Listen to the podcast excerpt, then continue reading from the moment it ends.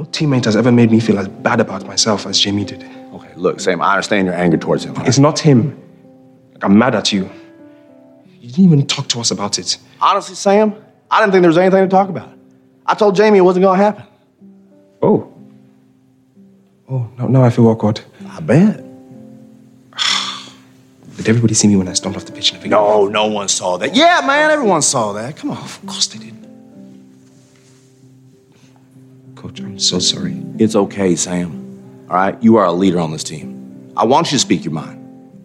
Thank you. Mm-hmm. You, you know, my father says every time he sees you on TV, he's very happy that I am here.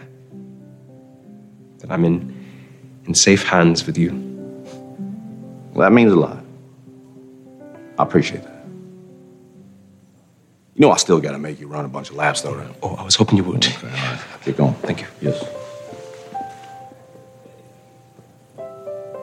Very well handled, sir. Jeez. Thank you, Higgins.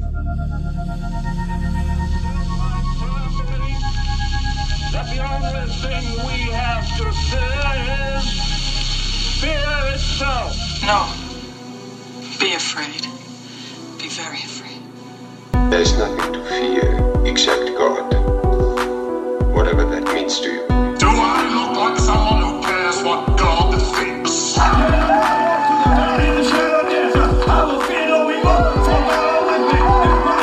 Why do I say this? Because we got Holy Ghost power! You're listening to a podcast exploring faith and fear, what scares us and what saves us. This is The Fear of God.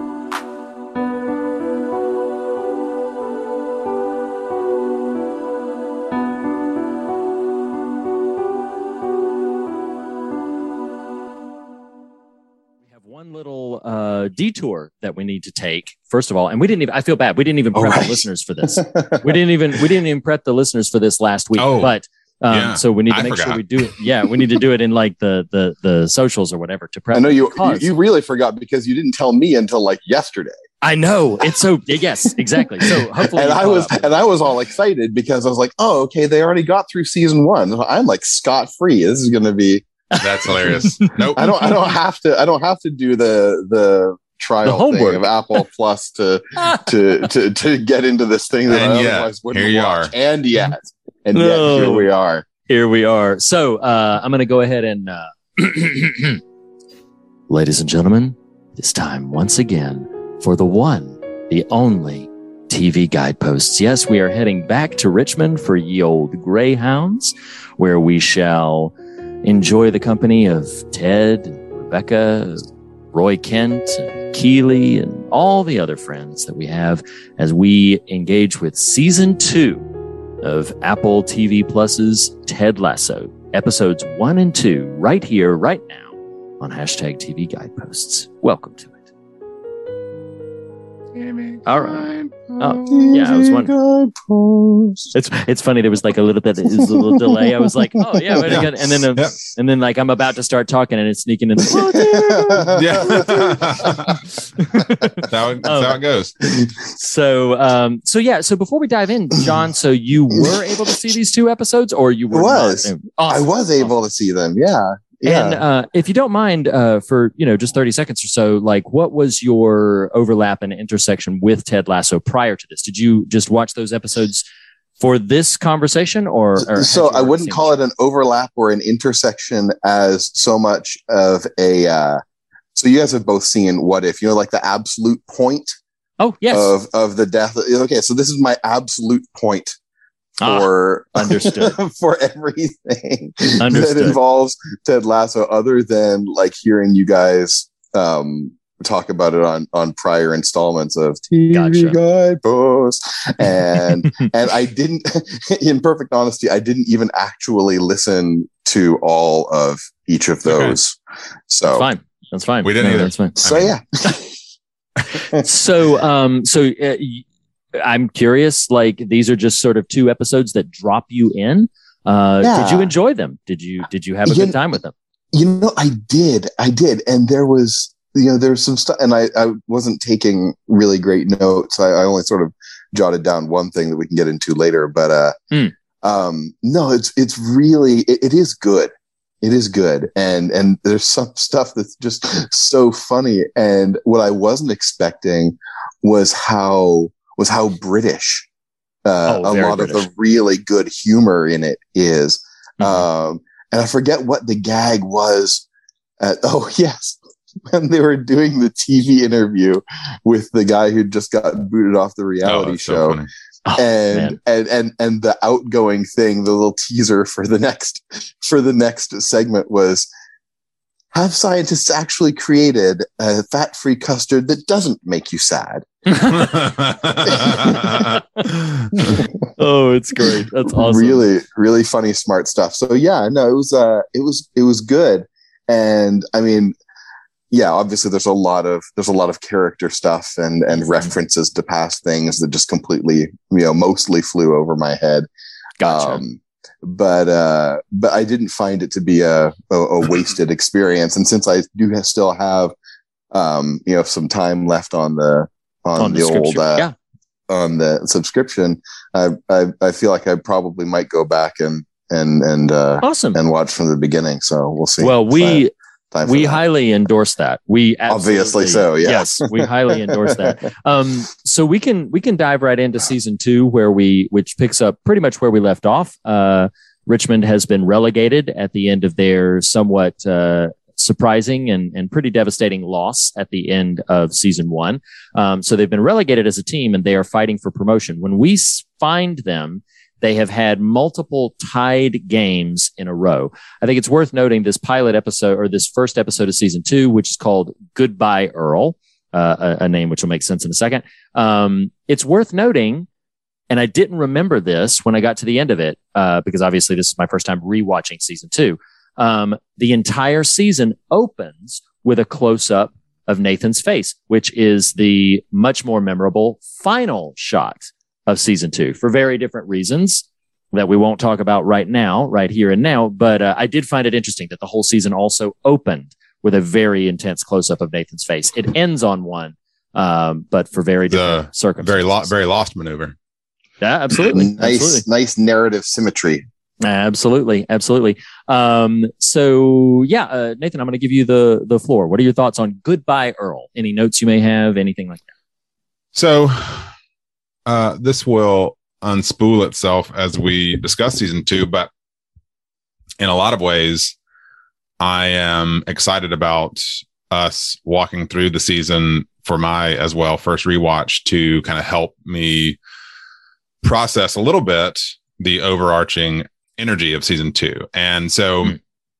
like you, I was like, huh, all right, well, there's that uh, when the season opens um, because uh, it doesn't really spoil anything. But as Reed alluded to, this is a symmetrical shot that I'd totally forgotten. Um, Mhm. And there's a lot of stuff that's done with the character of Nate in this season that there's a and Reed. This is a conversation we can have as we go through these. The the discussion of how subtle is too subtle and how subtle isn't subtle at all. I, you know, Mm, because because just how strongly they steer Nate into certain waters by the by season's end.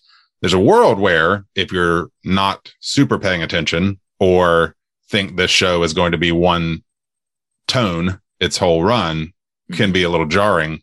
And yet, as you've just stated, I think the work is done. Just in some places, if you're not watching for it, it is hard to know that the work is getting Absolutely. done. Yep. Um, so, so from that standpoint, I think uh, in the long run, it will iron out some of my feelings by season's end. But you know, these two are great. This first one, Goodbye Earls, has one of the best sort of uh, setups tie into its the the episode title of just about any episode when Dani inadvertently uh, um, on a penalty kick. Uh, uh, the mascot Earl Oh, jumps man. in front. Oh, it's it's it's hysterical, but it's that sort of narrative choice that brings in who will become a pretty central figure in season two, that of Dr. Sharon or Doc Yes. Ter Sharon, um, uh, who who becomes a pretty key figure, uh, not just for the narrative of Ted Lasso the show, but for the the direction of Ted Lasso the character.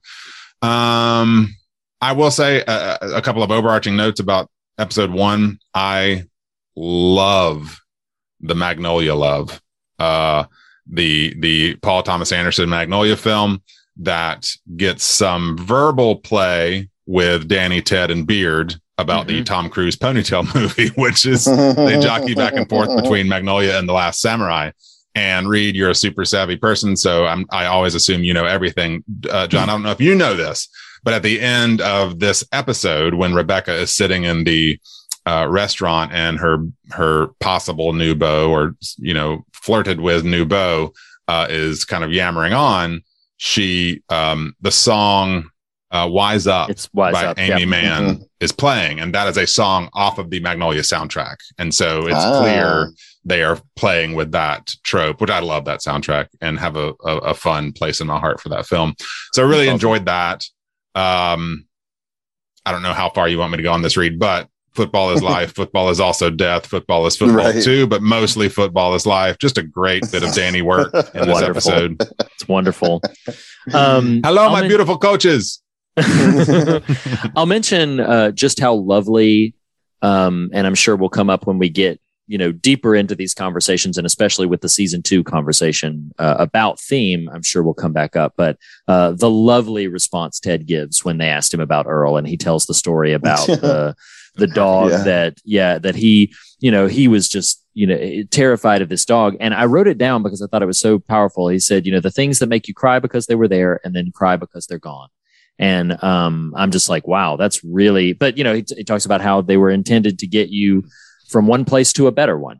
And um, I this this whole season, and I'm not unpacking this now because I would have to share too many details. It'll come up again as we go through the season. But um, this whole season seems to be about change, change and challenge. And um, and you know, last season as we kind of unpacked uh, this is not everything that last season is about, but last season is very much about cost, like the, th- you know, doing the work and paying the cost, um, for the good things. And this one is much more about change and challenge in many different ways. And so, um, I just thought that was really powerful and meant more to me this time around, opening it up, knowing where the season goes for him to say like, yeah, the things that cry because you cry because they were there and then you cry because they're gone. Um, so that, that makes a big deal. I wanted to mention one thing because it'll come up again is that I didn't remember that uh, talking about that symmetry again, that when Ted sits down and tries to have girl talk, sometimes it's got to be girl listen. But um, when he sits down and has girl talk with Rebecca, um, when they talk about what sometimes girl talk is, and and then like, oh yeah, then nothing really gets solved, the kind of thing. I remember that that's later what Roy Kent says about the Diamond Dogs getting together, and I thought that was nice Huh. uh, symmetry. He says it uh, in a moment, I think in like episode nine or ten.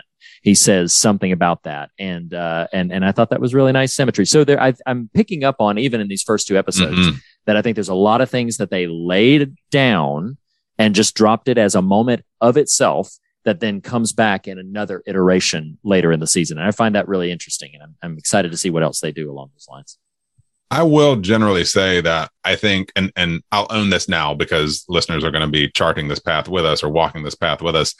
Uh, my sum total feeling of season two was a little dialed back than it was for season one, despite some extremely strong choices and in a good way that get made in season two. Um, and I, I, I can't deny that part of that has to do with how how you consume it and season one had already ended. I watched it all in a flurry. You get that really strong feeling just out of that boulder getting thrown in the pond. You know, just there's a there's a whole lot happening quick. And watching it week to week changes the rhythm of how you absorb it and how you process it. And and you're absolutely right, Reed. I do think because we have now, you and I watched at least the first four and the different experience of watching a thing to um, a second time and and and keying in on some of the work that is getting done that is isn't quite as obvious the first time through. You know, I, I did I did grow in my respect for this season some. I did want to ch- throw out before we potentially go to see to episode two. Sure.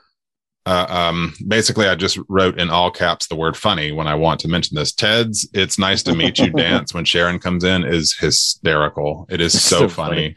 Yeah. Um, Sudeikis just nails that. And then in the same scene, when uh, uh, Dr. Sharon lays out her bona fides, and Brendan Hunt as Beard's response, his facial expression, this just slack jawed look is it's so funny. It's, It's, so funny. it's wonderful. Um, I want to mention no, that's fantastic. I want to mention this as my last note uh, on uh, episode one, and that is uh, Roy's shout up to Rebecca about her the guy Oh, that she's great. dating, Yep. and he says like, "Come on, just like you're, yeah, he's fine. He's perfectly fine. You You deserve, deserve- someone who makes you feel like you've been struck by lightning. That's the I one. turned into like a Scott, a Scott That's, there for a second. that- that's Don't the you one. dare settle for fine. Yeah. Don't you that's great. dare settle for fine. I just thought I just thought that was wonderful. I I just thought that was really uh, affecting, and especially considering, and again, John, you won't know this yet, but especially considering some of where Rebecca's narrative in this season goes, I just thought, wow, that's uh, that's really fantastic. Um, so yeah, that's all I had. Which is If- which is also easy. That lovely sentiment is also easy to pair with our boy Jamie Tartt's final comment of the of the episode. I'm the I'm the island's top scorer. Sexually. Sexually. I actually wrote it S E X S H U L A Y. Sexually. wow, Yeah. wow, that good old Jamie Tartt at work. phonetic Jamie Tartt. Uh, Yeah. I get it. Johnny, you got any any more episode one notes that you want to share? So, I mean, it, it's sort of a more surface thing, but it is something. it, it's a it's a point that just sort of illustrates, I guess, uh, the sort of thing that I that I already appreciate about the show. Uh, when when when it's it's coming up to that penalty kick, the Mhm. fateful penalty kick. Um, when they're when they're gearing up for it, you see that that pigeon or that bird, you know, sort of sort of flutter down to the field, and and it, it and it got my attention, and it was it was a, it was an effective bit of foreshadowing that sort of draws you. know, I was like, oh, okay, something something's gonna happen with this bird. Like I know Yeah, it yeah, already, Yeah. and Look here. And- look here. and uh and you know and at first as the as the dog was chasing it i thought i thought oh he's gonna he's gonna kick the ball like through the bird you know or something or Nope. something like that and you know they're gonna win but it's gonna be this sort of like horrible like feathery poof of of of whatever Oh my and gosh. uh but yeah then that's not what happened and it was even it was even funnier Oh, or- oh, it's funny. or It's Sometimes very- tragedy is comedy. yeah so because anyway football is life and football is death and football is football, but mostly football is Football life. is life. That's awesome. So episode two is called Lavender. And again, I do want to throw this out that, you know, this will be the drum beat Nathan is on me, Nathan, uh, about Nathan Shelley, our former kit man turned assistant coach, because, because this is Reed and I just had this text back and forth today when, when I made a suggestion of a thing. And Reed said, well, the reason we didn't make that choice was a month ago you said let's make a different choice and nathan. Effectively what my sweet friend was trying to say nathan you are contradicting yourself. And and i was trying to be like well yeah but that doesn't matter. This is how i feel now. And and how that how that exchange ended was hey reed just always remember i'm a feeler first before i'm a thinker. And episode uh, season two had made me feel certain ways that I wasn't sure how I felt about those feelings. And now that I can rewatch it with my thinking cap on, you're I'm much more dialed in on some choices that are made. One of them literally being the name of the episode. And I'm watching it, and then when it comes back up, and John, you might recall, you just watched this uh, uh, when Will, the new kit man, young kid, has washed the laundry in lavender detergent, and he's so proud of himself he is. And Nate is so not very happy at all. And I was just like, okay, the architecture of this this season is in plain sight if you know to look at it. And Oh, okay. naming this episode Lavender is a big fat neon sign saying, guess Mhm. what? Guess what? Guess what? This is kind of what we're doing here. What were you going to say, John? no just the uh when when he went to get that kid in the laundry room he said come here and then and then rushes off ahead of them and closes every door behind Oh, yeah. him and so then when he finally gets to the door that he needs to get to to talk to the guy it's like yeah come in oh my gosh. Yep. No, it's some amazing physical comedy there. I feel like that uh, is really astute. You observing the the episode title because, yeah, these first two episodes really did zone me in of like, okay, yep, this was this was not a late in the game plan. This they Right. when they arced this season, they knew exactly where they were going to land, and every Mhm. single puzzle piece was le- not every single puzzle piece. There's more characters than just Nathan Shelley, but there's lots of things that to the way you just said it, Nathan, like if you know to look for them, Oh man. it was, it was there, uh, the whole way through. Um, I think Well, I see love, now I sorry. oh, go ahead, John. No, no, no. Oh no, like now I really now I really want to to go back and and watch the whole thing because writing like r- that kind of writing is something that I love. Mhm. And I don't know if either of you guys have heard of or read uh, a book called The Name of the Wind. Name of the Wind. Uh, I've heard of it. Uh, wait a second. Is I, that the, you, you probably heard of it from me because if you've talked to me at all, like you can't you you can't be around me for more than a few hours at a time without me needing to compulsively uh, just ejaculate my love for. Sorry. I mean, hey, you I know, was- I, I, it's all right. I, We're all I friends was here. really, That's- I was really looking for a different word, and it just That's okay. coming. And uh, so anyway, it found you. It's- yeah. sometimes, sometimes the word is just there and it's just Yeah, like, sometimes, lavender. this is- sometimes It's it's like- just the one. Guess But, what? like, this is where we're going.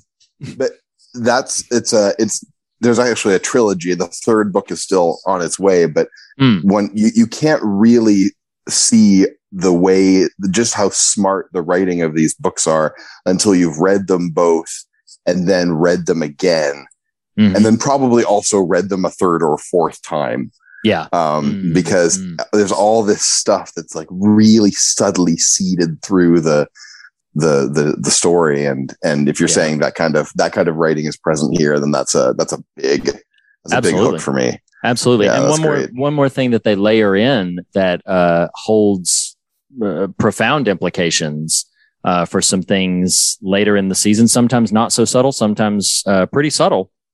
Is all the dad conversation. There's a lot of dad Oh, yeah. conversation in Sure. episode two, and uh, specifically like when uh, Jamie and Ted are sitting at the bar and they're talking about dad Mhm. stuff, and Right. that's that's going to come back later in uh, but also the idea of Sam's supportive dad and that being why Ted's like, hmm, we need to give Ja- Jamie another chance because Mhm. knowing how Sam's dad was with him and and uh, dad stuff is going to come back up in, in like I said in some subtle ways and some not so subtle ways. Dad stuff is going to come up and and I think is really a central consideration uh, in terms of what is happening with these characters uh, is their relationship to their father, uh, their respective fathers, and so I, yeah, it's uh, it's it's pretty impressive.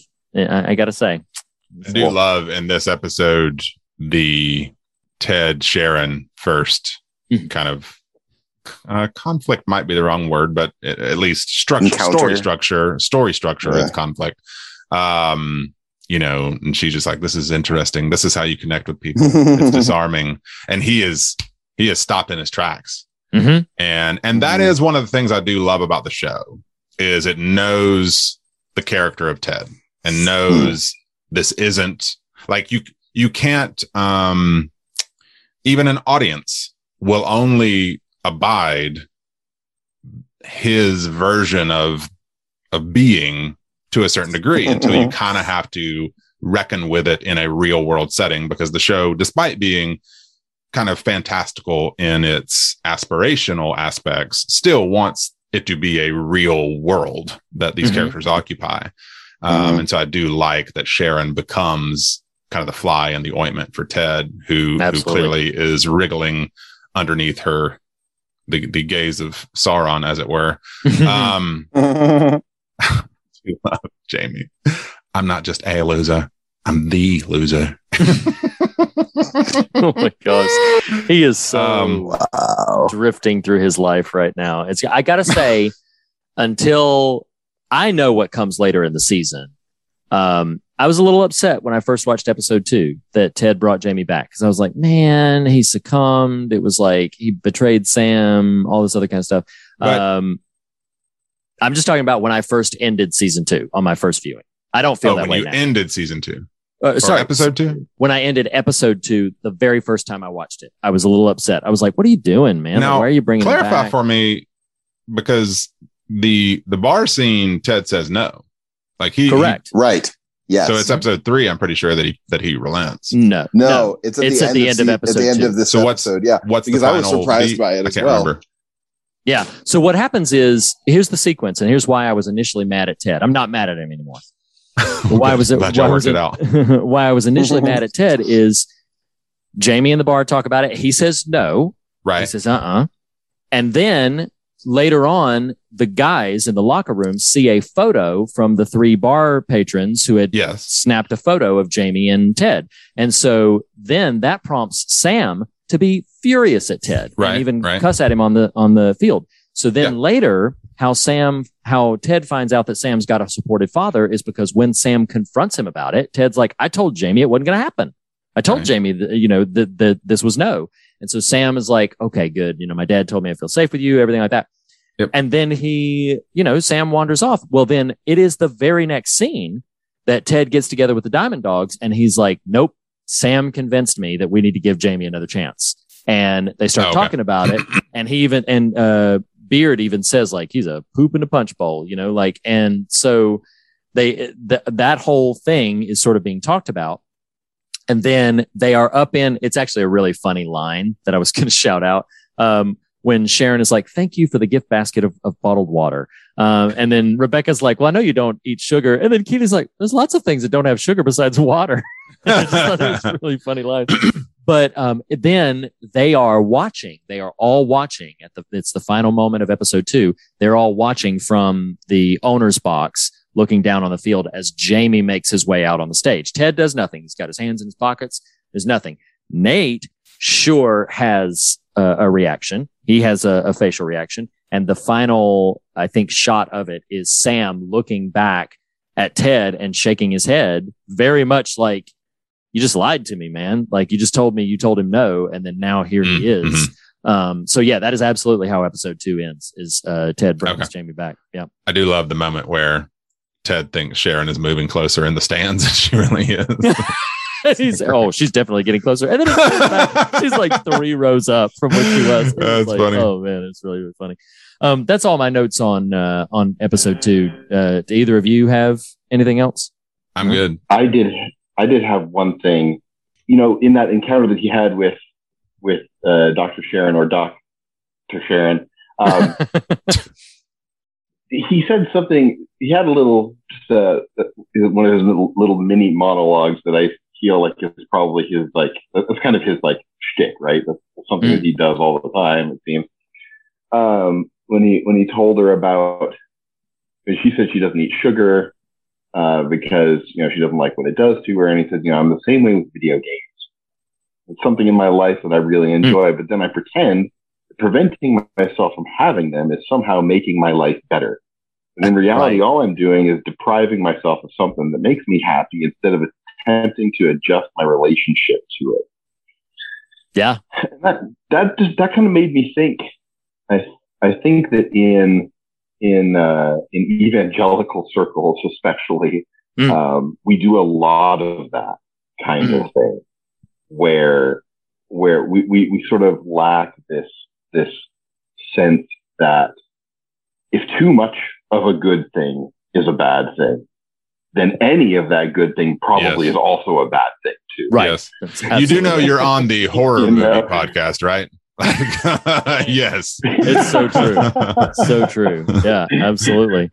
Yeah. No, but I think I think that's and, sta- and that's exactly the reason why we we you know avoid things like the horror genre because like if it, it to the extent that it can be you know harmful or or exploitative or Mhm. or any of it I, it's it's it's a Pharisee thing you know it's not Mhm. a new thing it's it's setting up additional uh walls and and safeties around things that that we're scared of to make sure that you know well I, god said don't come don't come this close so what i'm going to do is make sure that i don't even come that close yeah, right, right. you know Yeah.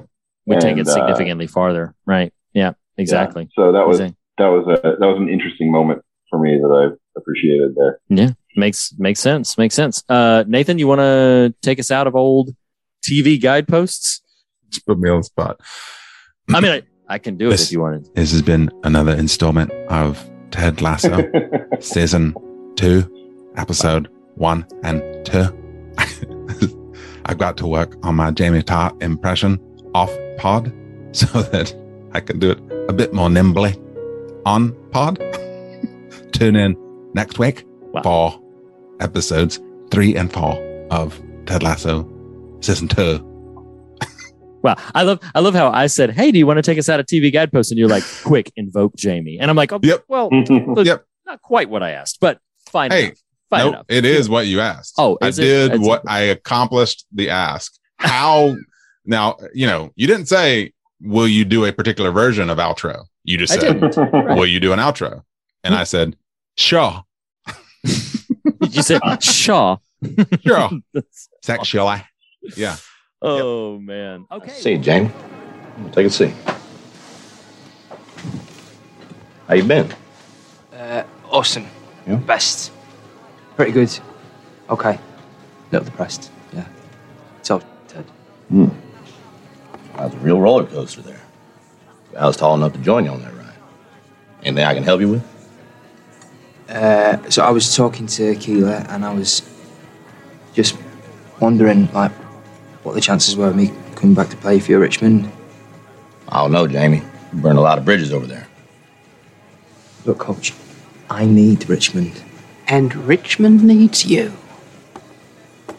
Thank you, mate. Cheers. Uh, actually, mate, um, would you be a darling and ask those lads at the end of the bar to stop staring at me, please? Oi, you three. Oh, yeah, of course, Sorry. mate. Wow. All people are so wise. Yeah. no burning oh. business at this Oh, time. no. Ladies and gentlemen, we invite you one more time to Ye Old Richmond for Ye Old Richmond Greyhounds. Hopefully, you've stopped by Mae's for a pint or two. And uh, we are inviting you into episodes three and four of season two of Ted Lasso. Welcome back to hashtag TV Guideposts. Reed, I don't know if I don't know if I'm the Higgins to your Rebecca or vice versa, or you're the beard to my lasso, but I do want to tell you, you are a boss ass bitch. That is, that is so great. that's the word I got for you, brother. It is amazing. Gosh, that Um, is amazing. It is. Here so we are in Well, thank episode three of season. Mhm. You're welcome of season two. I meant that sincerely. It wasn't just a jokey way to reference the show. I could tell. Um, I could tell. uh, ep- episode three, do the rightest thing. Mhm. Uh, nice little Spike Lee nod. Um, Yes. and how how are how are you? How's how's season two treating you? So, um, Lead Racky. Lead Racky. So, so I will say that like that's a funny little bit. Like it's it's you know like it's a funny little excursion, and uh, it's a bit on the nose for my flavor of of of Ted Lasso or Led Tasso. It is as it is.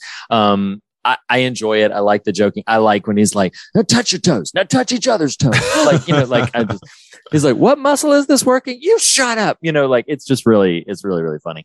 Um, so I like that, but I really love in this particular episode just what they do with specifically what they do with Jamie in this episode. Really, um, I enjoyed a lot. Boy, the poor guy. I'm sorry. Who?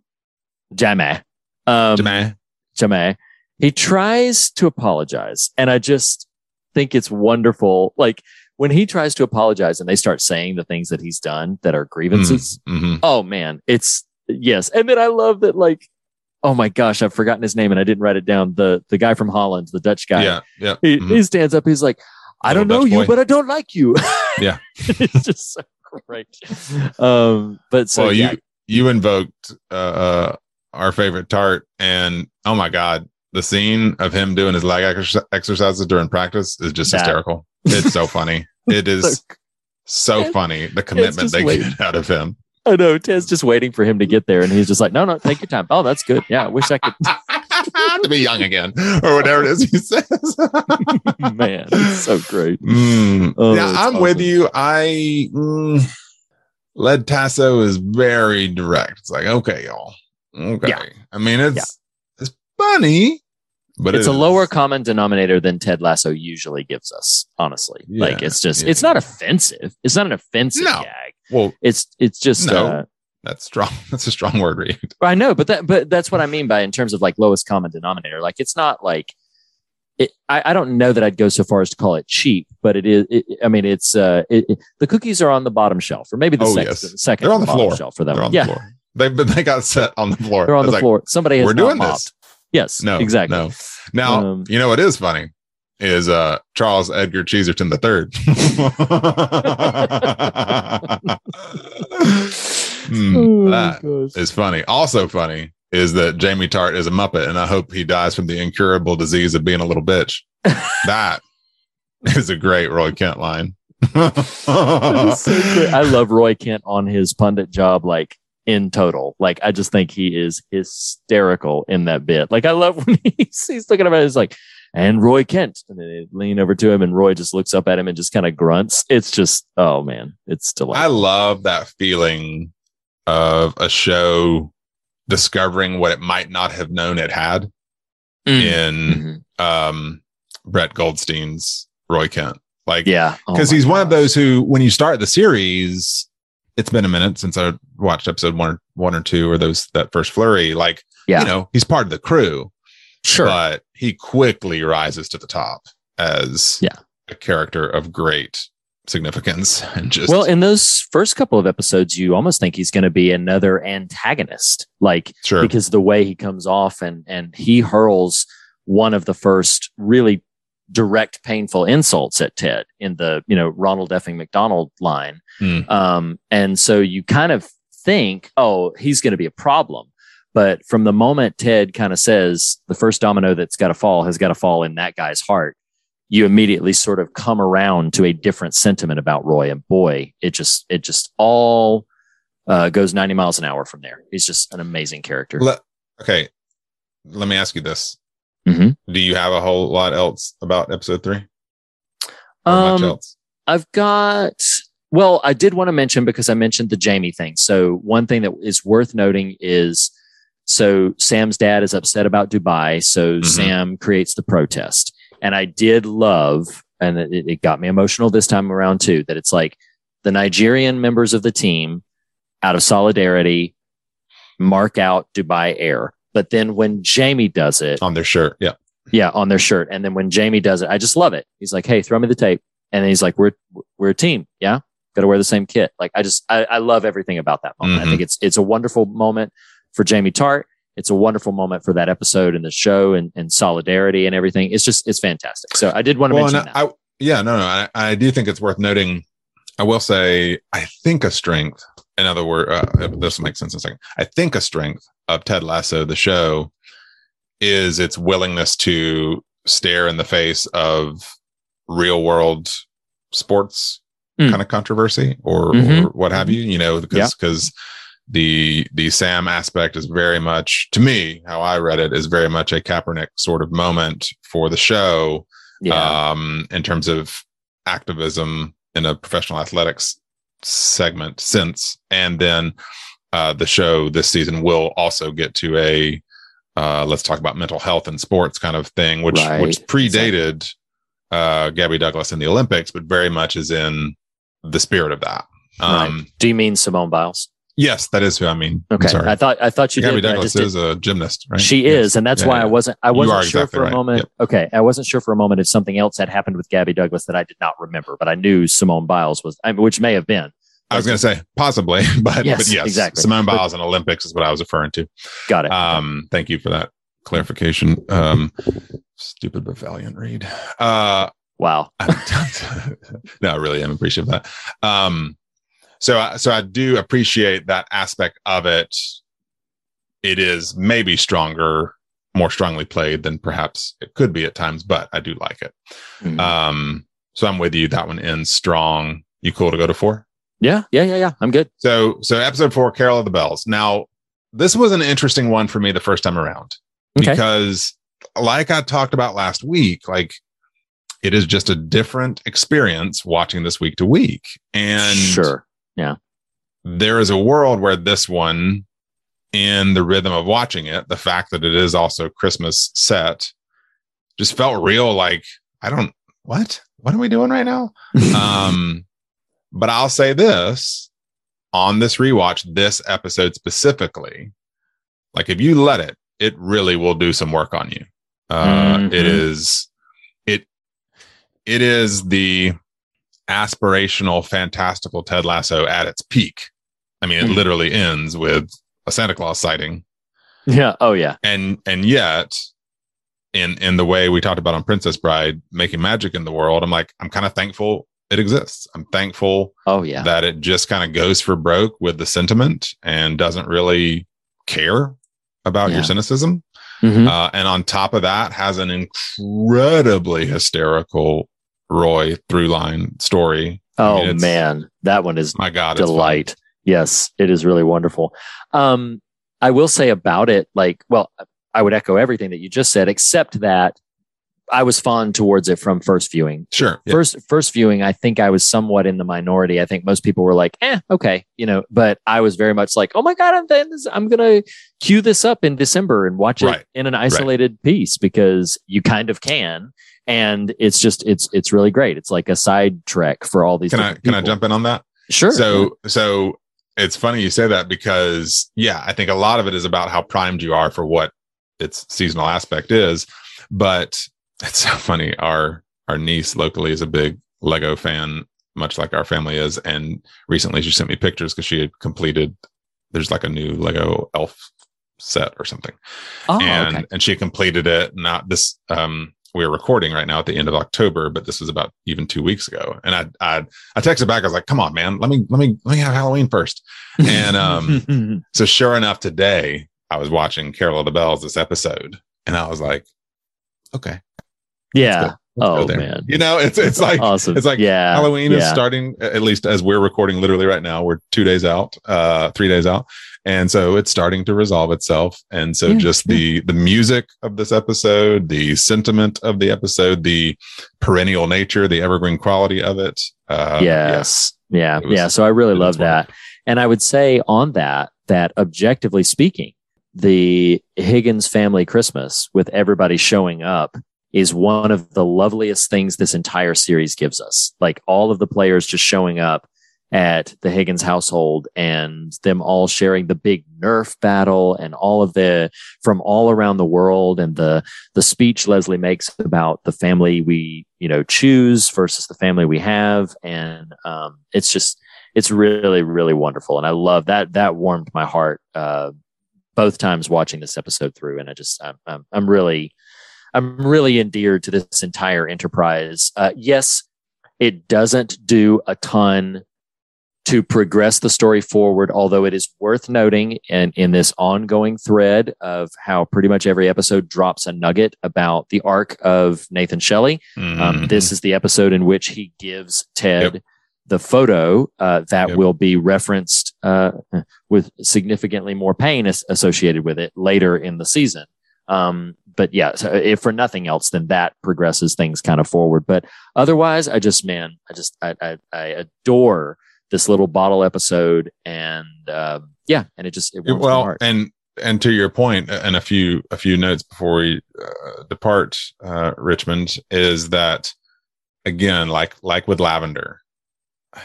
And and i'll i'll own it. Like my i can't promise that at the end of this watch of season two i will have dramatically im- changed my feelings about it but i am seeing the work they did do to earn Mm. where it all goes. So like titling episode i think it was two lavender i mean keeley to phoebe in this episode says problems are like mushrooms. The more you leave them in the dark the more they grow which is Mm. literally the Mm. arc of nate shelley in this season yes, absolutely. and so you got that. Uh, but I, I can like the Roy stuff in this episode, that storyline is some of the funniest stuff in perhaps the season, but the it's amazing. his Brett Goldstein's expression when he smells Phoebe's breath is is unbelievable. He's trying hard not What to have he an say? Did he say you? It smells like you died, or did you? Are you dead? Like Are you is dying? So Yeah. it is so funny. And then you may be dying. late, late in the episode when she is, um, you know, they're knocking on these doors trying to find a dentist, and uh, uh, they've they've hit one door. She's trying to throw up a boundary, saying, "I think I'm done. I'm embarrassed." And he says, "Embarrassing is eating so much ice cream, knowing I can't handle dairy that I poop my pants." And Keeley just says, "Finish it." And he says, three weeks ago." I mean, it's so funny. And the little boy at the door, you poop Oh, he's pants? wonderful. Me too. Yeah. Let's both try to knock that off, shall we? and and uh, as a last note, but it's a perfect thematic note for not just the series but this episode and and what it echoes out through the whole show is their um oh what is that Love Actually, which I've never actually seen, but I just know Yeah, yeah, yeah. the the That nods scene. it has in Right, pop culture. Uh, Phoebe's Love Actually moment at the end, where her final, I think one of her final cards is "I forgive you, but please do better." I'm like, that's yeah. that's the Mhm. show, you know. Which is another, you know, and that's another, it's worth noting. Do better is not the last time that pair of words will be spoken. Uh, and I think that's another, you know, I mentioned last week how change and challenge is, is, is sort of the buzzwords I'm saturating around my thoughts around the season so far as I'm trying to assess it. And, uh, you know, do better is something that will come up again. Um, and, uh, so yeah, even in these, just these little subtle moments, uh, yeah, love it. I love it so much. well, ladies and gentlemen, it's almost Christmas time. It's almost Thanksgiving. Those of you who want your Thanksgiving first, feel free. But I hear some jingle bells. I hear some sleigh bells ringing. I hear a growing sound of music in the distance. Like, oh my, this is, uh, I'm somewhat befuddled. the commitment just keeps going. Next thing you know, like just like in a couple more seconds, you're just dancing around the room Yeah. that you're in, like oh man,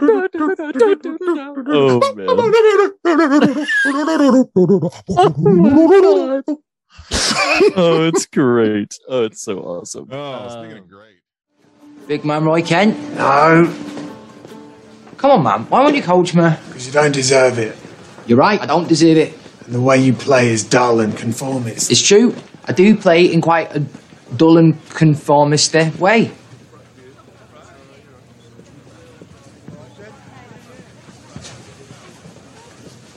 And you're ugly. You're an ugly, ugly boy.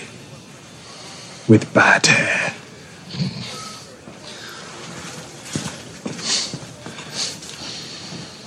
Say it. I am. Huh? I am an ugly, ugly boy with hair that maybe could be slightly with with bad hair. Fine. Cheers. I enjoyed that. Um, and with that, ladies and gentlemen, we'd like to welcome you to hashtag TV Guideposts, where we are diving back in after a brief hiatus last week to Ted Lasso Season 2, specifically episodes 5 and 6, called Rainbow and the Signal.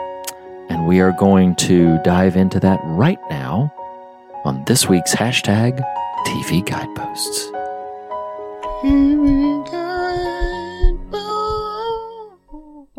Oh yes. Oh yes. Um so we're back in the thick of it. Uh you mind if I kick things off? go for it. Okay. So this one I know we've been tracking the evolution of Nate Shelley as a character. Mm-hmm. This one featured what I registered as the first noticeable slight. So, the first thing that I, as trying to objectively observe what happened, the first thing that I would point to where if I could see the writing on the wall, I would have told Ted like, "Hey, uh, be careful about that because that's awful." Um, and that's when Nate says, in response to, "Hey, he needs a big dog to talk to him," like you know, Mhm. uh, and then Nate says, "I'll do it." Talking about Isaac, Isaac McAdoo is kind of stuck inside Right. his own head. He said, "We need a big dog to talk to him." Nate says, "I'll do it," and Ted laughs, and it's very, very clear that this hurts Nate's feelings. Um, but that, as I'm tracking it, appears to be the first visible, notable slight that Ted actually does. More will come, but that appears to be the first moment where I'm like, "Ooh, yeah, that mm, mm, that that's a little that's a little difficult." And so, yeah, it's just it, it, it's really kind of difficult to know like what all is happening there because I know what what good people these all are, and I and I also know like it's really tough with Nate you know, given some stuff that we find out this episode and next episode about uh, his father, you know, because this is the first episode featuring kind of a full plot line around Nathan as a character, and that's when he's Yeah. trying to get the window table, The at table, the you know Taste of Athens. Um, and so, yeah, it's just uh, that that really re- uh, registered to me. This whole episode struck me differently this time because the first time I watched it, I considered it a triumph of Nathan coming into his own, and now I see it much more s- somewhat uh, tragically as uh, a, a harbinger of things to come that are not so pleasant and not so easily embraceable. But, um, but yeah, yeah, I, I, I've got, yeah, I've got a weird relationship with season two that isn't totally ironed out on this second viewing. That so this I will not spoil directly what happens here and what happens in the end here, but it's interesting, Reed, that there's kind of two things that significantly happen with Nate in the finale. One Right. is an outburst, one is a, a sort of change. And the change, I think, is pretty perfectly tracked. I do still, and and maybe by the end I'll come around some. I do still tr- struggle with how strong the outburst is. Mm, mm. Like I'm not, I'm still not quite there. Of like, okay, because like I can rationalize it intellectually. Sure. Like I see Yes. Yeah. what you're after. And the, and again, I do think the change I'm referring to of these two prongs of his out of the outcome of this character, the the uh, that tracks pretty directly, Mhm. and it's like, oh, there's a very straight line here, and is and is not though kind of tragic, is not an unnatural direction given what we're seeing. Sure. if you're playing it out on if you're playing it out honestly. yep, understood. Um, Mhm. Whereas the outburst, I'm still kind of struggling with, not because the recipient of the outburst is a fan favorite, but just because I just can't tell yet if that is entirely as earned as the change. But we'll we'll we'll get to the finale there, and and because what is funny, like you probably now too. I mean, I make very specific. Okay, there's there's a Nate moment. There's a Nate moment, and and it's it's kind of hard because season one, Nate kind of is the uh, punching bag's too strong a word, but he kind of is the the jokey character that no one ever took seriously, and then suddenly is in a sort of raised up role. yeah, right. right. Mhm, mhm. And so I, I think I still feel it like it's I, I'm torn. On the one hand, it's really smart from a creative standpoint. On the other hand, it's such a risk from a creative standpoint because you are you're basically saying the tapestry of our show, which is sitcom flavored. Mhm. We're gonna we're gonna take this pretty seriously, also. Yeah, yeah. And does that make sense? And It and, does. and that's what I'm saying. It's it's like it's okay and it's a smart play. It's also a risky play because I'm still kind of struggling with. Okay, well, wow, yeah, then maybe we are all jerks. Well, you know. So let's so taking the baton from what you said about the substance of the outburst, and admittedly, so I'm I'm about to do a thing, uh, or about to Oh, about to say a thing. Um, listeners who are tracking with Ted Lasso season two, if you are watching this as the episodes are progressing, meaning you have not seen past five and six at this point, um, then you might want to be aware I'm about to spoil something from the from the very end. I intentionally didn't, but go ahead. But uh, just because it, it's relevant to what I'm Yeah. uh, trying to say elsewhere.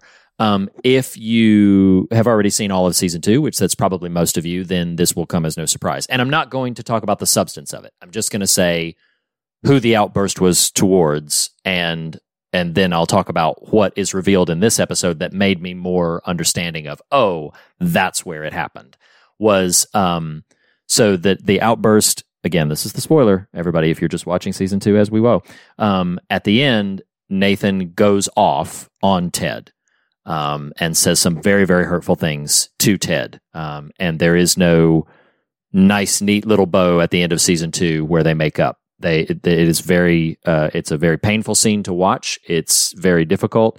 And this is the episode watching it through. And the reason that I'm bringing all of that up for context is because in this episode, we not only see that moment that I referenced where he said, Oh, big dog. And Nathan says, I'll do it. Yeah, for sure. But the big dog he's referring to is Roy. And, Right. and the show is very deliberate when Roy, and this is skipping over some interior of the episode things that I definitely want to mention. But at the end, when Roy comes and it's very clear Roy's going to join coaching staff, the camera lingers on Nathan long enough to know, okay, that that's the moment where the domino fell, to use Ted's language from last season.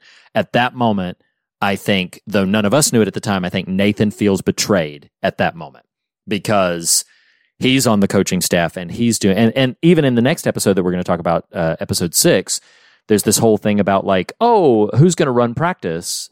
And right. and Nathan's like, whoa, good, I'll, I'll run practice. And he's like, oh, Ted asked Roy to do it. So like Roy definitely steps in. There's a later moment where there's an active like sidestepping. Nathan goes to hug Ted. Ted does not hug him. He pats him on the shoulder and then steps forward to hug Roy.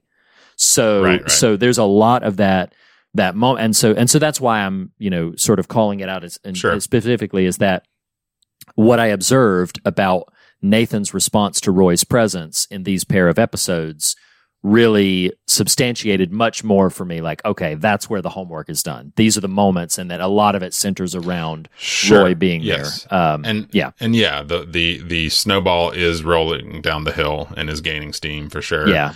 and and and again, th- there may be a world where intellectually I can see it all and just emotionally still kind of struggle with it. Mhm. Uh, and and and I'll kind of see how that plays out as we reach the end of the season. Um, because even I'm not positing this as a as a hey, this is what I think, and it's a legitimate criticism. Mm, it's mm. more just a. There are times I wonder, is it too subtle what they're doing? Like, and and again, I'm. uh, It's more just pondering, right right because because subtle is smart is too subtle too smart. I don't know. Mm, mhm. um but there's a moment when nate is in the restaurant when he's asking about the table the first time by himself. I don't know if you've caught this. He's watching roy on Yes. the the sports center show. Mhm. and roy has a run at one of his colleagues on the show like up upbraids him as only roy kent can. Right and Nate really laughs at it. Yep. He he gets it. He gets a charge out of it, and you just see that moment. You're like, damn, he is. He's he sees and maybe envies that kind of ability. yeah And, oh and absolutely so again, I, I I'm affirming what the show does in terms of the building blocks, Mhm. and and like I said, the outburst you just referenced directly uh, is is the the you can toggle between that and kind of what where he lands for the season. Where he lands for the season, I think, is very much kind of earned, and I may get to the outburst is also earned. I'm not quite there yet. Yeah, and that makes sense. Um, One other thing, because honest. you Yeah. mentioned the moment in the restaurant when he's watching the television, he says, "I know Roy Kent," and what does Jade, the waitress, ask back to him? She says, "Is, Is he here? or no?" something? She says, "Is remember. he your dad?" And I thought, Oh, and and I thought well. that was a pretty interesting line in light of the whole Yeah, like because we yeah. know that Nathan has these dad issues which play into a lot of his insecurities and he has come I think it's fair to say from last season to see Ted as a kind of father figure. And so it all is kind of now I don't disagree there is a real question on the season of how subtle is too subtle and is too subtle a good thing? Like I I definitely see your point watching it this second time through, man, I'm literally like, you know, in the writer's room, that was a deliberate line. When she says, Is Sure. he your dad? Yes. You know, Yes. like that's going to thematically tie into all this dad stuff that everybody's got going on in it. And, and so again, Roy being there and he can, and, and if I'm, if I'm going with where Nate mentally is headed, Roy doesn't have to earn his place. Everybody knows Roy Kent deserves Oh, yeah. to be on the pitch. He's here, he's there, he's every effing where. They ever they own, they Right. know that Roy Kent deserves to be there. But Nathan feels this very much like I think it's really telling. Although to to briefly mention a comical moment, uh, I think one of the one of the pure delights of this episode or of this of the show is when Rebecca reveals her "I get make myself big" moment, and then she Yeah. Oh, it's so good. it's so It's so good. fantastic, and she makes herself huge, and then I love that Keeley under her breath is like, "You're amazing. Let's invade France. You're amazing. Yeah, yeah, yeah. Let's go invade France." But I think it's telling. Let's go invade France. I didn't know that's what you said. She said, "Let's go invade France." Um, but I, like, I think it's really telling that when Nathan makes himself big, he looks in a mirror Oh, and yes. spits at Yes. it, and and that to me is very smart from a character perspective about the self-loathing, and that is really. Right. The war inside of Nathan's heart, the war inside of Nathan's heart, as I have have grown to have more empathy for his plight and for his change, is he is desperate for somebody to tell him that he deserves to be there. He's desperate for somebody to tell him that he has earned this place. And he felt, I think, that Ted was that person. That Ted Sure. that, that Ted is gonna like, oh man, like you deserve to be here, whatever. But now he is going to he has in this episode and the next episode and will continue to now have to earn his place with Ted. And I think that is a bridge that he can't cross mentally. Well, and it's more the having thought you had earned it, Mm, yeah. and then Roy being asked back. Yeah. kind of sublimates Absolutely. Nate's role, and and so and again, I, I'm I'm honestly not even kind of critiquing his arc so much anymore. I, I think it's this weird feeling like I keep trying to come up with a good analogy. And it's like imagine the Simpsons Mm-hmm, mm-hmm. taking Homer's neuroses and pathologies and suddenly honoring them in a real way. Uh-huh. And you're like, Right, right, oh right. my gosh, Yeah, what? yeah, yeah, what are we doing here? You Sure, know, what you think sure. is just the architecture of a sitcom structure Mhm. suddenly is being honored, which, which again is fair and is ballsy. Yeah, yeah, yeah. Um, Mhm. uh, but yeah, so what about, what about Rainbow else? Which is, I, I, I do want to throw out, I'm Yeah, sorry, real quick. good. We've, we've hung out, we've hung And out, I have two things to Nate. mention about it, but yeah. mhm. Uh, we've hung out with Nate. I've got to throw some love at. She told me to expect a mustachioed surprise that would anger me. I was expecting Wario. It's such a great line. Oh god, there's another line right Oh, in that it's so scene where he talks about like this is my like my church, and then Ted says, Yeah. "Who knew transubstantiation could happen with a pita?" Just Yeah. it's so great. Oh. Why Oh, won't you let me be happy? He's like, well, then, no, good. no, it's it, just it. he's it's, it's like, well, this is ruined for me. yeah, no, this, this place is This ruined place is now. ruined now. oh my god, it's so great. It's so great. But I love too because you know the whole reason that Ted is there is to ask Roy to come and help with Isaac, and he does want Right. Roy to come back as a full coach capacity. I love too, you know, Ted in the early stages of this episode said, you know, I believe in communism, Rom communism, Rom you know. communist, yeah. And uh, and then there's obviously it's very overt. I mean, you want to talk about not subtle are the romantic comedy, you know, call outs Well, sure. and allusions and everything. Um, but uh, you know, when he's when he's like, Roy's like, I have to go. and then just Yeah, gets yeah. the nod. And then like the Well, big run and- to the and to- airport, you know. Well, before even that, it's not the airport, but the uh, In most rom coms it's the well, he's calling out. Yes, Yes, yes, they're about to take a flight. I've got to run Um, to the airport, you know. but the you know come on we got to tie it back into uh, fear of god continuity here is uh, roy yells f off to ted and he says as you wish That's so great. Oh, that's awesome. um now and i do like they i will never say the creators producers writers of ted lasso don't know what they're doing Mhm. um but the what i wrote subtle slash clever slash annoying moment where they tease you so bad with rebecca and ted texting at the same time Oh yeah, that's pretty. That's pretty low. Yeah. Yeah, yeah, yeah. I get it. yeah, yeah, yeah, Because you're like, what? no, Ooh, certainly what? not. Uh, yeah, What? Rebecca's no. mystery man. Forky asked the question. Yeah, yeah. so yeah, Um, but you had me at coach. That's Come on, amazing. A- you had me at coach. amazing. Oh man, it's so it's so great. Well, even his whole his whole return to the stadium That's wonderful. It's just yeah, a fantastic it's wonderful. sequence. I love it with the guys at the ticket booth, and then when uh, they're like, uh, you know, prove it. You know, he's like, I'm Roy Kent. You know, like prove it. And then when he gets the ticket, and they're like, okay, enjoy the game, and he's like, f off. And then they're like, oh, it is him. I love to like Reba, Reba McEntire. Oh man, it's so great. I love to um because we keep bypassing the moment. I think it is so lovely what he does for Isaac in this moment. Like that whole scene, that whole setup is Yeah, really great. that's great. And I love that like they text Roy and it illuminates his face in a very ominous sort of way. Oh, Uh, that's a fantastic moment. great It scares moment. both of them. it's so great. But I do uh I love Roy says in that moment where he's where he talks about he's like he's like, Was that too many F's? You know, like when he was Yeah. talking he's like, Yeah, it's like the, The nipple- showgirls. nipples in showgirls. Like after a while you just sort of like, whatever. and then he You start paying attention to the narrative. Yeah. you just start paying attention to the narrative. But then after that, Roy says, I dated Gina Gershon once. And then Ted's like, that makes me happy. Just- so. But um but I love getting back to the Isaac moment. Like I love it. Um just what a great little life lesson. Just like, you know, hey, you've been given this position of prominence, you're the captain now. But don't forget to just play, just to have fun. I'm the captain now. You, you, um, Nathan, offline had referenced in in a completely different context. That's not worth going into too much.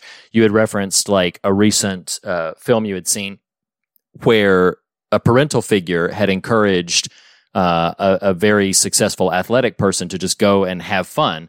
And what I love so much about the this moment is that that was that really rings true about what Roy gives to Isaac. He's like, "Hey, just don't forget to have fun. Like this is a game. You enjoy doing Right. this, and you're stuck inside your own head. Go have fun." And I just think that's a really charming and lovely uh, uh, thing that Roy teaches him there. And I just think it's uh, yeah, I just think I think that's really wonderful. So yeah. It is. Yeah. Um, yeah. Uh, the signal.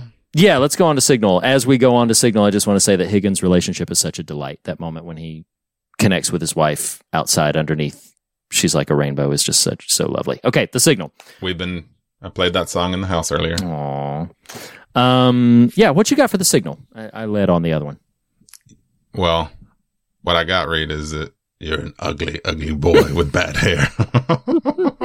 it's true. I'm being mature, you big, dumb, hairy baby twat.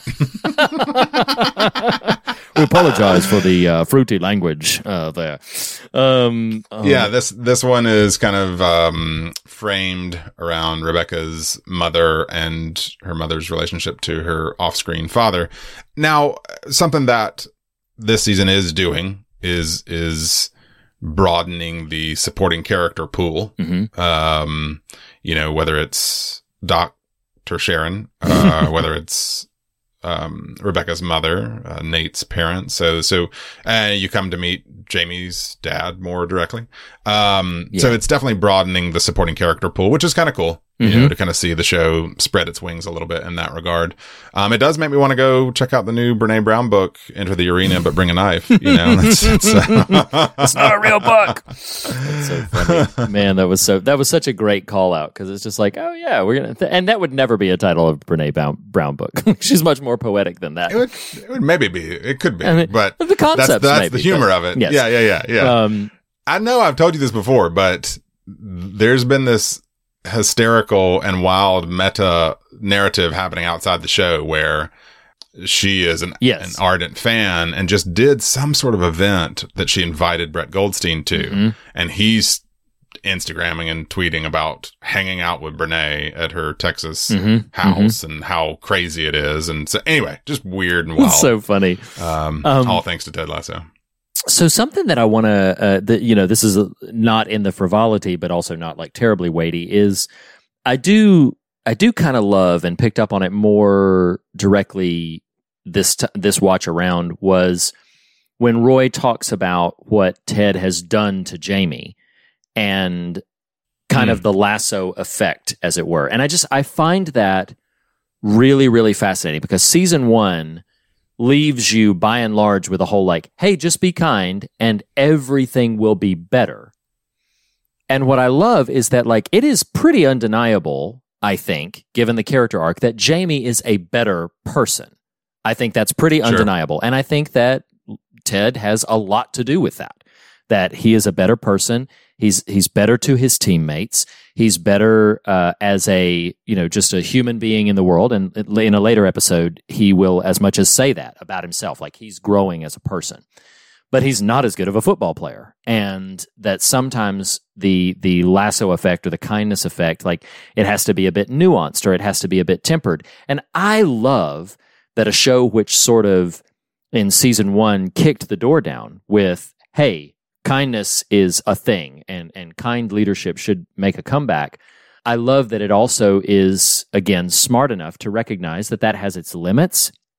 And more than anything else, that that has its side effects. That, like, yes, a, a, a kinder temperature is going to carry with it some drawbacks. Some of that may be that the bulldog you used to send after people to get stuff done might not be a bulldog anymore, and there's there needs to be some recognition of that uh, in the the Jamie Tartt uh, like what they need him to do now on the pitch is they need him to be a jerk again. They need him to you know absolutely get inside Sure. other players' heads. You know. And um and I just love I think it's very mature from a writing standpoint for the show to be grappling with that in such a robust way because they really are they're not deconstructing it. What i love about it is it would have been super easy to just be like ooh ted's not who you thought. And maybe it's not the the best thing in the world for but they're just highlighting that it can have some ripple effects and it can have some side effects that also have to be tenderly cared for. And if they're not tenderly cared for you can get some damage. You can get some um you know whether that be just the damage of Jamie Tartt's not the soccer player he once was, or what we're tracking with Nathan. I just really applaud the show for being that holistically understanding about that effect. Well, and and even that whole assessment uh, with Jamie at its center also illustrates a point when uh, set against Nate is it's also sort of establishing self awareness matters, Mhm. and that the problem with Jamie was never his aggression and prickishness on the pitch. It was he never knew how to turn it off, and he Mm. never did turn it off. Right. Mm. And so the show is showing you, hey, you know, there's a place for these types of energies. Yes. Mm. And there's a place for not them. Mhm. And, you know, the, the, the arc you're seeing manifest in Nate is a total lack of self awareness. Yeah, Of what right. is what is occurring inside of him. Mhm. And that's that's kind of the the the tragedy of the whole thing. Right. Is Yeah. he can't recognize he's got the tiger by the tail and and just won't let go. Mhm. You know, Mhm. it's it's gonna run him off the cliff. Yeah. but um, absolutely. I did. I feel like there was a. Oh, this this also this episode does culminate um, two pretty key elements that become central uh, elements of the more or less the rest of the season. Uh, one is the Wonder Kid. Yes, uh, which yes. which is both both humorous and sad all at once. Mhm, mhm. Uh, and the and the other is if we can walk this direction. Uh, uh, Ted's panic attack. Yes, in the yeah. middle of the game, Mhm. and um, I, I'm open to going ahead into the final scene. But if you've got more stuff you want to pick up, Uh, I mean, we can't we can't ignore what the signal is, which is pretty incredible. It's like It's- Roy says, Jamie's not who you need him to be on the pitch anymore because you've softened him up. Yes. I've got a signal. Well, what is it? You'll know it when you see it. Okay, and then they all flip him off. So great. And and, and I love that Sudeikis and uh, you know you got to imagine this is an in the moment uh, day of thing. I don't know if you caught this. He's hiding his middle finger behind his Yes, jacket. I did. Yes, attempting to have it just so Jamie can see it, but you know So it's not going to be successful there. Gosh, so but no, funny. that's a fantastic, uh, a fantastic sort of climax. No, there. I love that. And no, uh, I didn't have anything else uh, that's apart from what you mentioned about like Ted's panic attack, and we can go to the final scene. It is worth noting because this does become a thing later that Rebecca's mystery man, who was introduced in uh, Rainbow, is Oh, yeah. now Yep. revealed to be Sam Obisanya. Um, and uh, we will get into all of that uh, in future episodes. But uh, but yeah, let's talk about let's talk about Ted's panic attack. Let's talk about the Nathan parking the bus and the Wonder Kid and the final scene. Yeah, I mean, I, I think, yeah, Nate, you just you wish at every turn you wish like, okay, this is not a bad thing, but God, you're absorbing it the total wrong way. Yeah. You know what I Mhm. mean? It's like, like these little moments that in and of themselves are not problems, but it's, it's Keeley saying problems are like mushrooms. You know, you leave them in the shadows and they grow. Uh, and, Yeah. and that is absolutely what, what happens to this character in the course of this season. Absolutely, But yeah. Ultimately, you know, Ted, whom we've gotten the impression even hinted at in season one, but more directly a couple times in season two, his distance of the idea of therapy. Yeah. Uh, kind of comes full circle with the end of this episode. He has his panic attack, exits the field, uh, kind of can't be found. There's this real lovely, uh, sequence of Rebecca seeking him out and finding his jacket. It's, it's really kind of heartbreaking. Mhm, mhm. Um, that culminates, and honestly, they do a great job. I mean, you don't forget, but you almost forget. Like, what are we? Where is Ted? Oh, you know what I mean? Like right. they Yes. they Mhm. they throw a number of kind of scenes in there towards the end to start to pad out that Mhm. final run. Uh, but that ultimately com- culminates with Sharon going into her office and being alarmed to find Ted there, who's Yeah. uh, whose line is the final line of the episode, and he just says, "I want to make an appointment." He is clearly wrung out, Yeah, uh, right. from his thing. And I got to admit, you know, for all of my uncertainty about certain elements of season two, rewatching this particular episode, that particular scene, I got I got pretty emotional, just Yeah. kind of moved Mhm. by, Mhm. you know, because they do a great job of just hanging on him. Yeah, like I don't know if you remember that. Mhm. Like he says the line. And then it just holds. Yeah, for exactly. I don't know, five, seven seconds or so. hmm No, uh, I mean, Yeah. just just yes and amen to all of that. I think that the the thing that is so powerful about we mentioned last season because Ted had a panic attack right after you know like while they were in karaoke with the whole um you know the night he signed his divorce papers and everything. So he had a panic attack then. Um so they've it's not as if this is completely out of the blue but this is the first time that it's been seen by anybody other than Rebecca. And I do think that it was it was so lovely that Rebecca went looking for him as you mentioned. Um and I feel like it can be such a hard thing when Ted has landed on a place where he's fairly convinced he knows what needs to be done and how to navigate the world.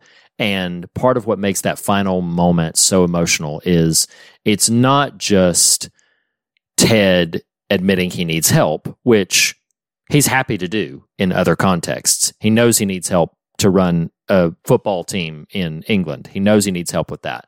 He knows he needs help understanding, you know, he's asked for help in a number of other things, but this is the first time that he's tried to figure out that he needs help in how to navigate his own life and how to just keep control of his own emotions.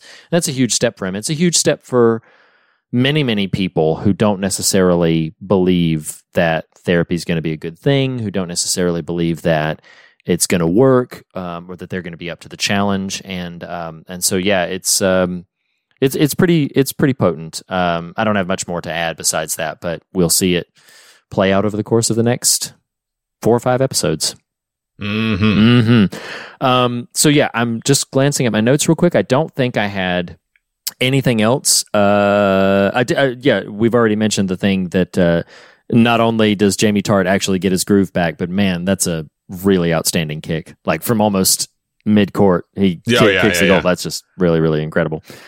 Oh, and oh gosh, I can't believe we uh, the Higgins and Beard like. Uh, Beard is back with Jane, Oh, and yeah, yeah, Higgins yeah, trying to yeah. figure out. It was such a lovely moment between the pair of them. Uh-huh. Like he's like, "I get it, thank you. Let's never speak of We'll this never again." speak of this again. so great. No, it's so great. So, um, so yeah, I'm fine to take us out if you want. Want me to? All right, go for it.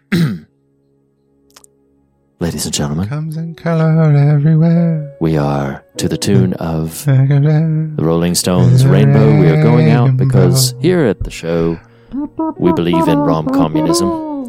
Things always kind of work out in the end. We don't really know how they will, but they will. And uh, so tune in next time where we go back to Ted Lasso season two for the next two episodes, episodes seven and eight, on next week's hashtag TV Guideposts. Everything okay? All right. Yes, Ted, everything is okay. What is it? Hmm? What'd I do? What are you talking about? Oh, come on, man. You're mad as hell, man. I just want to know why. Huh? What have I got to learn here? You want to know what you did? Yeah, please. Okay. I'll, I'll tell you what you did. You made me feel like I was the most important person in the whole world. And then you abandoned me. Like you switched out of life just like that. And I, I worked my ass off trying to get your attention back, to prove myself to you, to make you like me again. But the more the more I did, the less you cared. It's like I was invisible. I haven't even got the, the photo I gave you for Christmas up in your office, just a picture of dumb Americans.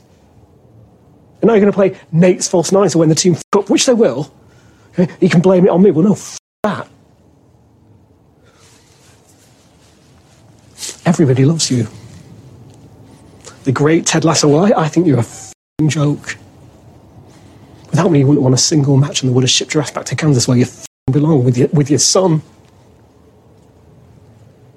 Because you, you sure as hell don't belong here. But I do. I belong here. This, di- this didn't just fall into my lap. Right? I, I earned this. I know you did, Nate. And if I didn't tell you how important you were to me enough, I'm sorry about that. No, no, you're not. You're full of shit. Just f- you, Ted.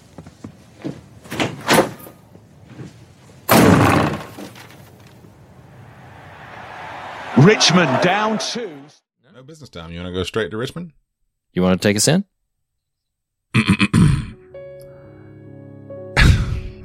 I just really I need to work on my accent here, but we're gonna we're gonna we're gonna get. It's not gonna do it. Uh, welcome once more to uh, Richmond AFC Greyhounds and uh, Ted Lasso season two. This time discussing episode seven, Headspace, and episode eight, Man City, with TV guideposts. TV guidepost. There it is. Sariri, Headspace.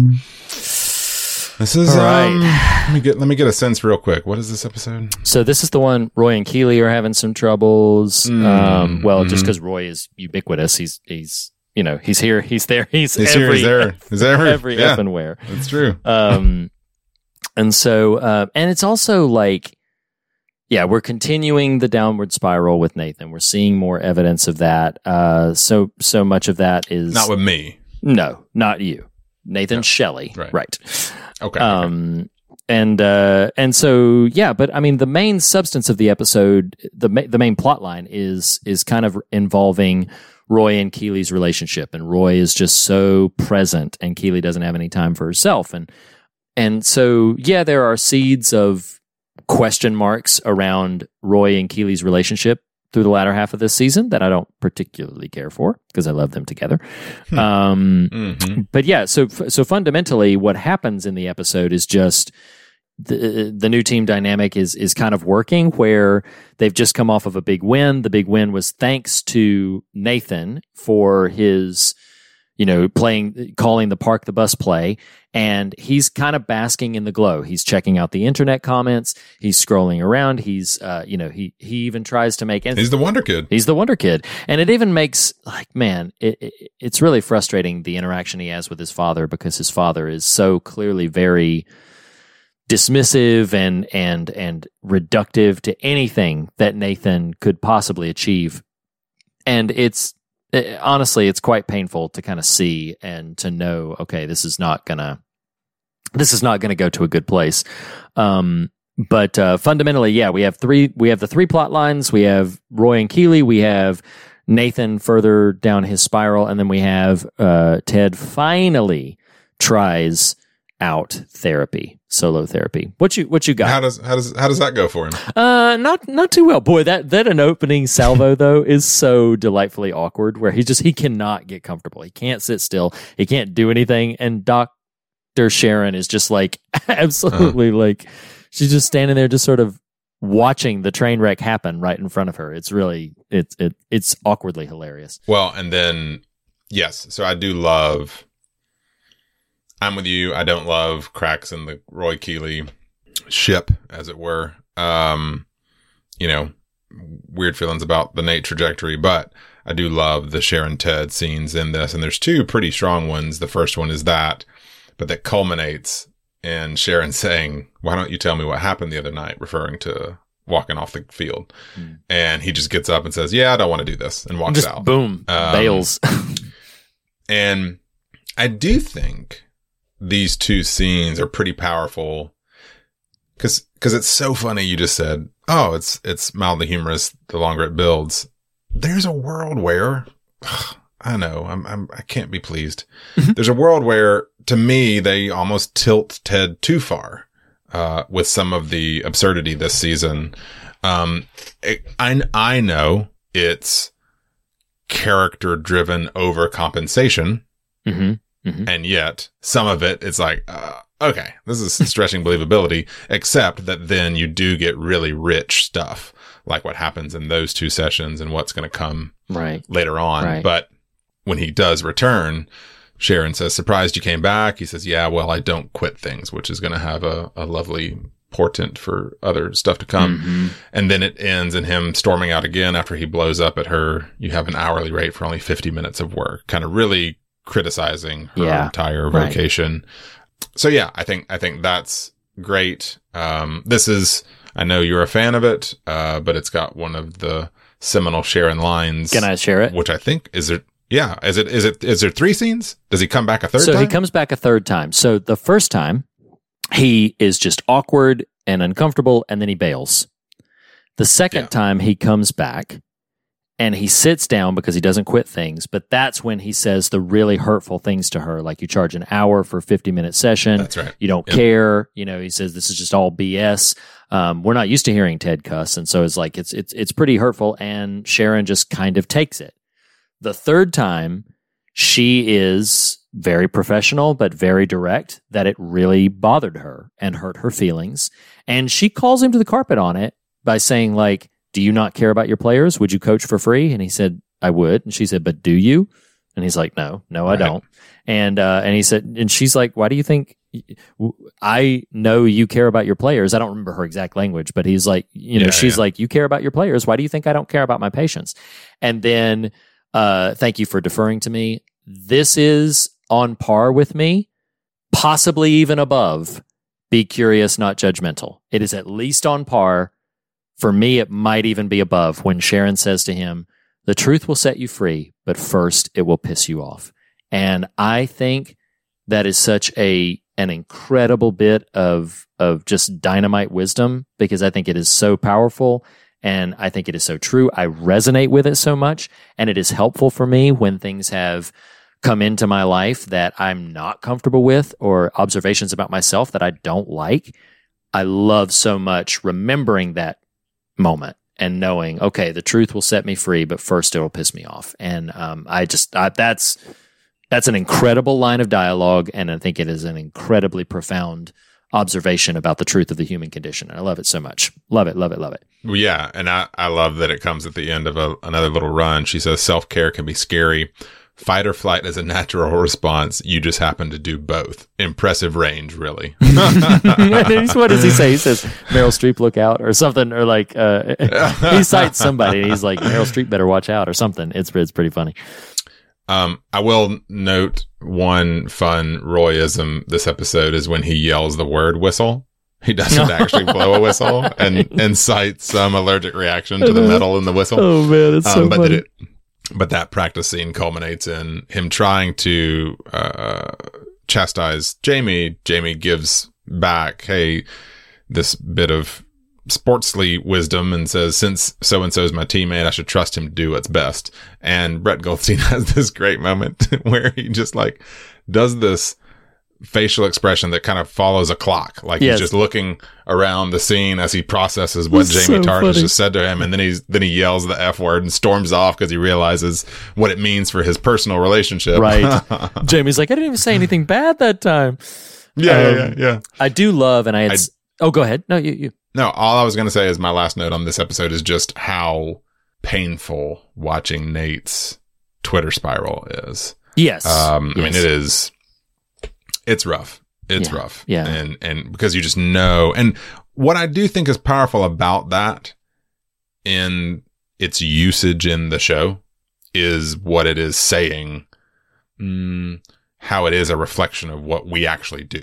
Like, Yes. like how much Yes. Mhm. this thing can get a hold of us and, and, and wheedle itself into our spirits and our psyches and, and come out in pretty devastating ways. So anyway, No, I just think that drum beat that happens in this episode is pretty, pretty heavy and sad. Yeah, well, and the fact that so two two things that make it all the more tragic is number one, it's one comment amidst an absolute storm of positive comments. I guarantee you, most people don't receive as many positive internet comments as Nathan had in that moment. But it, this was one comment where some internet idiot had basically said, eh, "He still looks kind of like a loser," and Nathan just completely falls apart. But then takes it out on Will and Will has been so clearly and and obviously trying to get on Nathan's good side ever since he messed up the lavender and messed up all the rest of the stuff. Will just seems like a, a, a nice kid, a good kid, trying hard, and Nathan just absolutely destroys him. I do love, love, love, love that Coach Beard calls him out for the Colin thing because first, Ghost Beard. Yes. Um, first, Nathan is cruel to Colin.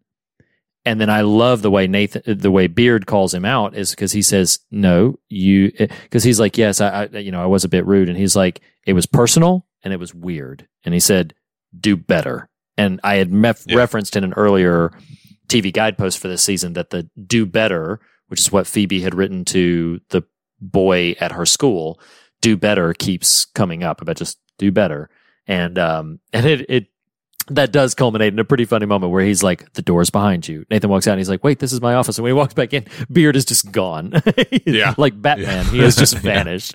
Um, and, and I love that so much. But, uh, yeah, it's, it is really, really painful to see him take out so much of that finite, uh, uh, frustration on Will, who clearly does not deserve it and was clearly trying to just do something nice and, and get in, get in Nathan's good graces, and it backfired on him, which sucks. Um, so yeah, that's all Do I had. you, uh, do you want to venture to Man City?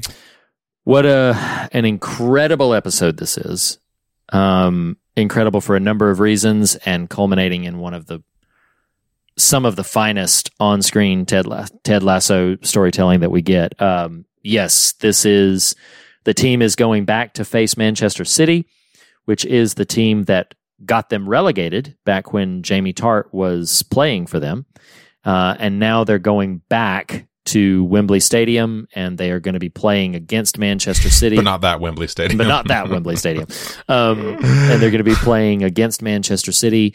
A lot of character stuff comes out in this episode. A lot of uh, meaty things happen, um, and uh, yeah, it's it's just one of the things I will say because it doesn't open with that. It actually opens with Dr. Sharon, Yep. um, and her on her bicycle. I love. I will say this: it is. I am not. I did not come up with this on my own. This is something that I have read and absorbed and learned over time that it is something of a recent common trope for shows featuring a predominantly white cast to cast a specifically black female therapist Mhm. in a role to kind of help um, the main character or a bunch of characters kind of make their progress through whatever journey that they're going on, um, which can be utilized and leveraged as merely a substitute for previous iterations of a knowledgeable, magical, mystical uh, black character help merely helping white people along their journey. That's a, an old literary trope, and this can be a new iteration of it. What I think is brilliant about this season, and specifically brilliant about Sharon's character, is they give her a tremendous amount of depth in this episode that subverts the possibilities of that trope. They give her a substantive arc. They give her a challenge. They give her a place and a pattern to grow so that she becomes an autonomous character who, yes, does help these players along their path because she's a therapist and a very, very good one. Um, but she is not merely that to the service of this story. And I love so much that that really shines in this episode that she has an arc. I love so much when she tells Ted, you know, Ted keeps calling her. he calls her toxic Kermit the Frog voice because he wants to try to liven her up a little bit. And she and she confesses to him about how her bike is her safe place, and this scared her today. And then she's like, "I don't need a pep talk. I don't need any of that. I just uh, wanted to tell you how I was feeling." And I just I just love that so much. They really humanize her. They really make her three dimensional, and I love that so much about uh, how they treat Sharon in this show and in this episode particularly. Yeah, I think I think this is a good one for she and Ted, but I think this episode specifically has a number of really uh, formidable scenes to it. One of which that bears mentioning is the Roy Phoebe scene in Mm. the car. I mean, it's Mhm. incredibly powerful. It really is. And she's been she's he's been called in, or an authority figure, a parental figure, has been called in because Phoebe's cursing a lot, and uh, clearly the fault lies with Roy. And they're in the car unpacking that, and he's feeling some guilt and uh, sort of sup- uh, proposing some distance for them. And and then he just says, "Sometimes I get concerned. I'm infecting you with the worst parts of me." Mm. And she says a, a number of things, but one of which is, I stand up to bullies because of you. And he says, you're better than me. And, and the actor is getting emotional and, and she delivers just a, a hell of a, a line here and says, I'm as good as the best you. I just think that's an incredibly powerful moment. Wonderful. Um, It's so wonderful. And then she's like, "Will you play Princess and the Dragon?" He said, "Will you be the dragon? will you be the princess this time?" Let me- yeah. yeah. Will you let me be the dragon this time? And he's like, "Well, you better affix the wand." Oh God, I love their relationship so much. Um, I love the. Um, before we get to some of the heavier stuff in the final moments of the episode, I love Sam's going to go meet his mystery date, and it is you know we know it's Rebecca and Rebecca and Sam finally culminate. But it, like he has to get the Isaac McAdoo haircut beforehand, and uh Uh-huh. it's just that that's so delightful. His one. His one. He gets one per season. Um, everybody gets one per season, and it's so just oh man, it's it's just it's really wonderful stuff. Now I got to say, I don't want to camp out here too long. Um, I don't have many of the complicated feelings that you and most other people have about season two, about certain things. Like there are certain things that people have complicated feelings about with season two that I don't have complicated feelings. One of the things that I do is the relationship between Sam and Rebecca. Because on one hand, I love Sure. both of those characters. And so. Yep. what do I love more than two characters I love having a relationship together and that being a wonderful thing? Like, I love that. But there is a power dynamic at play. She is his boss. Yes, it subverts the typical tropes that we're used to seeing in that in that pattern. And so one of the reasons I don't want to dwell here too long is because I'm still fleshing out how I feel about that. Um, maybe something as I watch the other episodes that come past this, where their relationship gets a bit more attention, uh, some of that will become more clear to me. But um, but it's definitely something that I have some some complicated feelings about. I want to just be on board because I love them, but I don't know that I'm ready to to be fully on board yet. No, and I, I'm glad you brought that up. Um, I do think the only reason that storyline is not in totality dismissible and and worthy of dismissing Mm, mm. is that their interactions before it's revealed to each other is unknown to who they are. in other words, right. Mhm. yes. If if it had been a traditional kind of meet cute, this is going to happen with these two characters. That's That's, a re- such a terrible red flag. Yeah, absolutely. and and really super incredibly problematic, and still might be. Mhm. But the only reason it's at least maybe zone is yes how the relationship initiates and forms uh, from go. And no, I do think I do think that's incredibly fair, and I think uh, what is unfortunate about that is like from the minute those two characters even begin to to give in to those feelings as a viewer i and maybe you're echoing this too it's like well i, I still can't really like embrace this Yeah. like Yeah. i Mhm. want i want you i want happiness for the characters i love yes absolutely kind of what you just said and yet at the same time even though i can forgive how the relationship started Mhm. it's still yeah Yeah. so And- no i think that's incredibly fair You know, she calls out the age thing. The age thing doesn't even bother me. It's the it's the employment power dynamics. That's the that's the part that I get sort of a little weird about. Um, I, I've known multiple people in my life for whom they are ri- richly and deeply in love, and there is a wide age gap between them. Both, you know, instances where the um, the husband is older, and instances where the wife is older. But it's it is the kind of thing that um, the the employment power dynamics are are yeah. But Sure. maybe that will flesh out, uh, you know, as we watch the last four uh, over the course of the next couple of episodes. But I do I do feel the need because Ted Lasso is a comedy to throw in a funny bit here, which is I w- winked at it earlier, but Ted's attempts to ground them at Wembley. It's like this is the you know it's just like the the pitch you've been on. Like, well, no, actually, it's different size. Much like, bigger. wait, these are different sizes. They're not. They're not the same size. No. Okay. Okay. Well, I remember when Queen did Live Aid. It's like, no, no, no, that's a different Wembley. Like, oh my god. he's like, just leave it all go. Okay, they're like, listen, Yeah, yeah, It's yeah, so great. yeah. It's so great. Um, to me, the two the two biggest scenes that remain are the confession scene, butts on three, and then the final. Well, no, that's the the the Jamie Roy and then subsequent Ted moment. Mm. You know, are kind of the Mm. big tent tent poles left to cover here, and so we can save the end for the end. I really love it. This ah, friggin' Nate, like you know, maybe maybe I feel just kind of uh, you know uh, uh have a knife in my back toward from the show because it's like guys you're just like playing with my heart so much Mm. because you've got such a lovely scene like that round table confessions scene pre-game hmm and yet that becomes a key linchpin to kind of Nate's ascension, as it were. Yeah, Um, yeah. But I do, on its face, it's a great scene. Uh, just just these characters initiated by Ted, who who you know takes a risk on vulnerability and confesses to what really happened to him, and then each of them in turn have their own confession they make. It's it's, just a really wonderful. scene. Yeah, no, it's, uh, I do love the scene, and yes, it has a different flavor knowing how the scene will be leveraged to a more painful thing towards the end of the season. But I do love the scene. Um, I didn't know the first time I watched it for obvious reasons. I mean, they they they get their butts handed to them by Man City. And I didn't know how everything was going to play out when Jamie's father, who we already know he has such a tumultuous relationship with, when Jamie's father comes in in the end, all we've seen of him and his interaction with Jamie is towards the tail end of season one, where he's just like throwing Right. things and yelling at him, and Ted almost walks in, and and uh, and so like that's all we've seen before.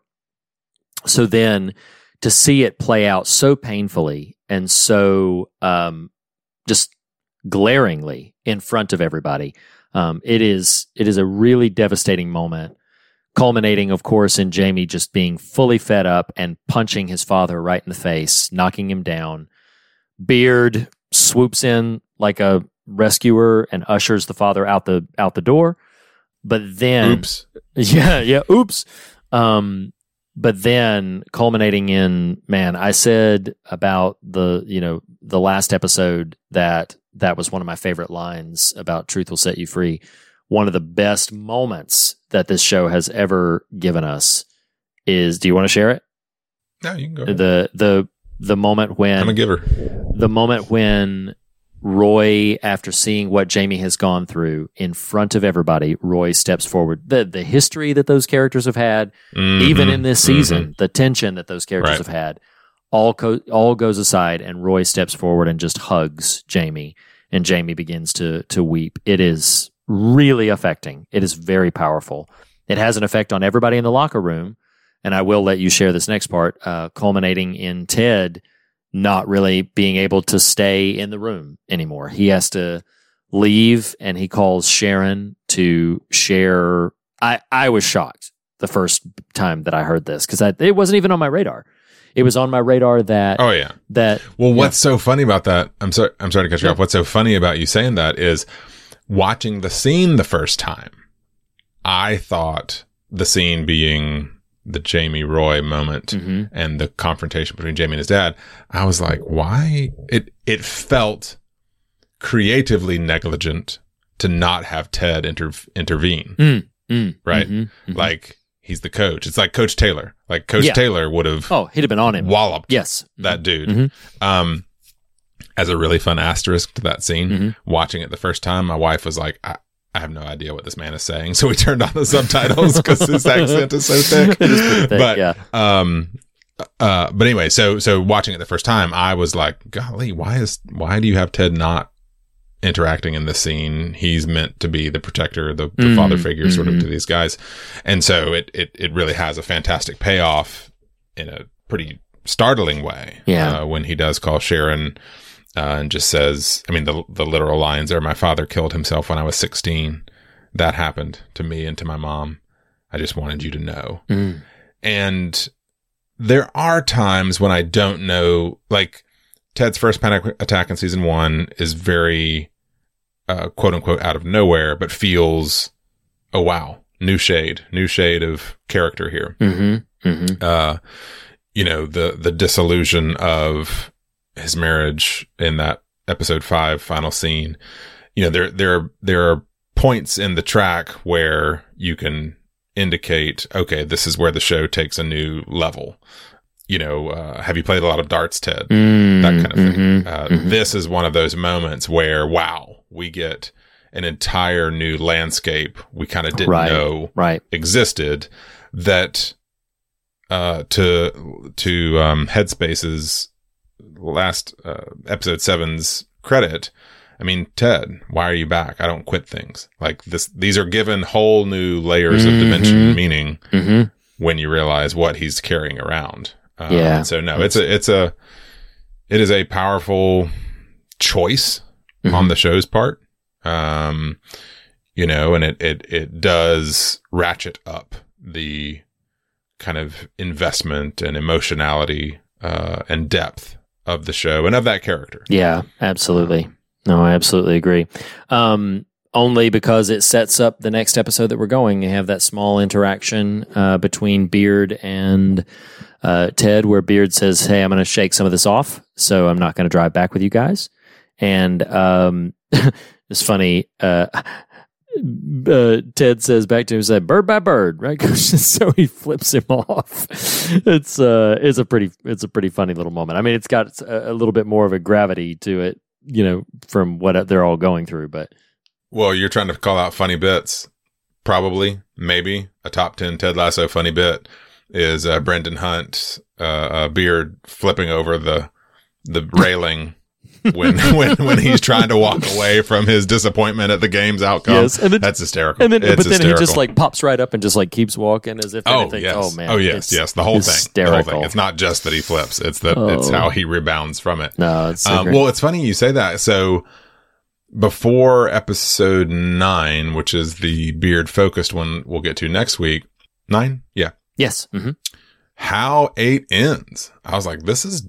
I don't know what is next. Yeah. You know, like it, Oh, it has an ominous Yes. kind of air about it. No, absolutely, Um, absolutely. Well, the whole thing is very. It, it's very sort of Dark Night of the Soul, um, which is fascinating to come so mid. Well, not mid season. I mean, we're episode eight. We're on the last leg, as it were. But it's very much the the Dark Night of the Soul before everything's going to keep culminating to where the season will end.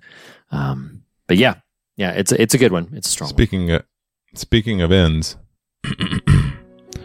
that has been another installment of uh, TV guideposts. Um, this time discussing Headspace and Man City, two episodes that feature growth and revelation about characters we know and love. Some, some questionable revelations, some powerful revelations. Tune in next week when we learn a little bit about the nightlife of. Um, I don't know the town we're in right now, but uh, you know where Beard uh, uh, has has a little foray into the nightlife of his new uh, home. That has been TV guideposts. We're no strangers to love. You know the rules. And so do I.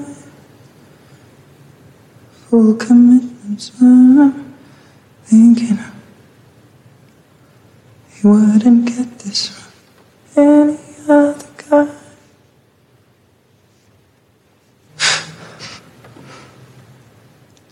I just want to tell you how I'm feeling.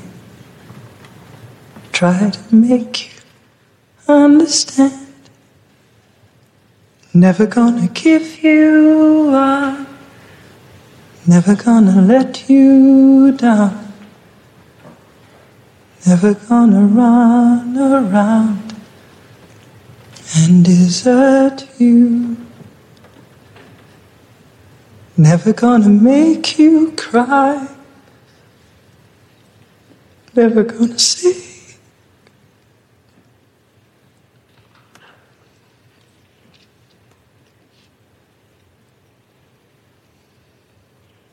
Never gonna say goodbye.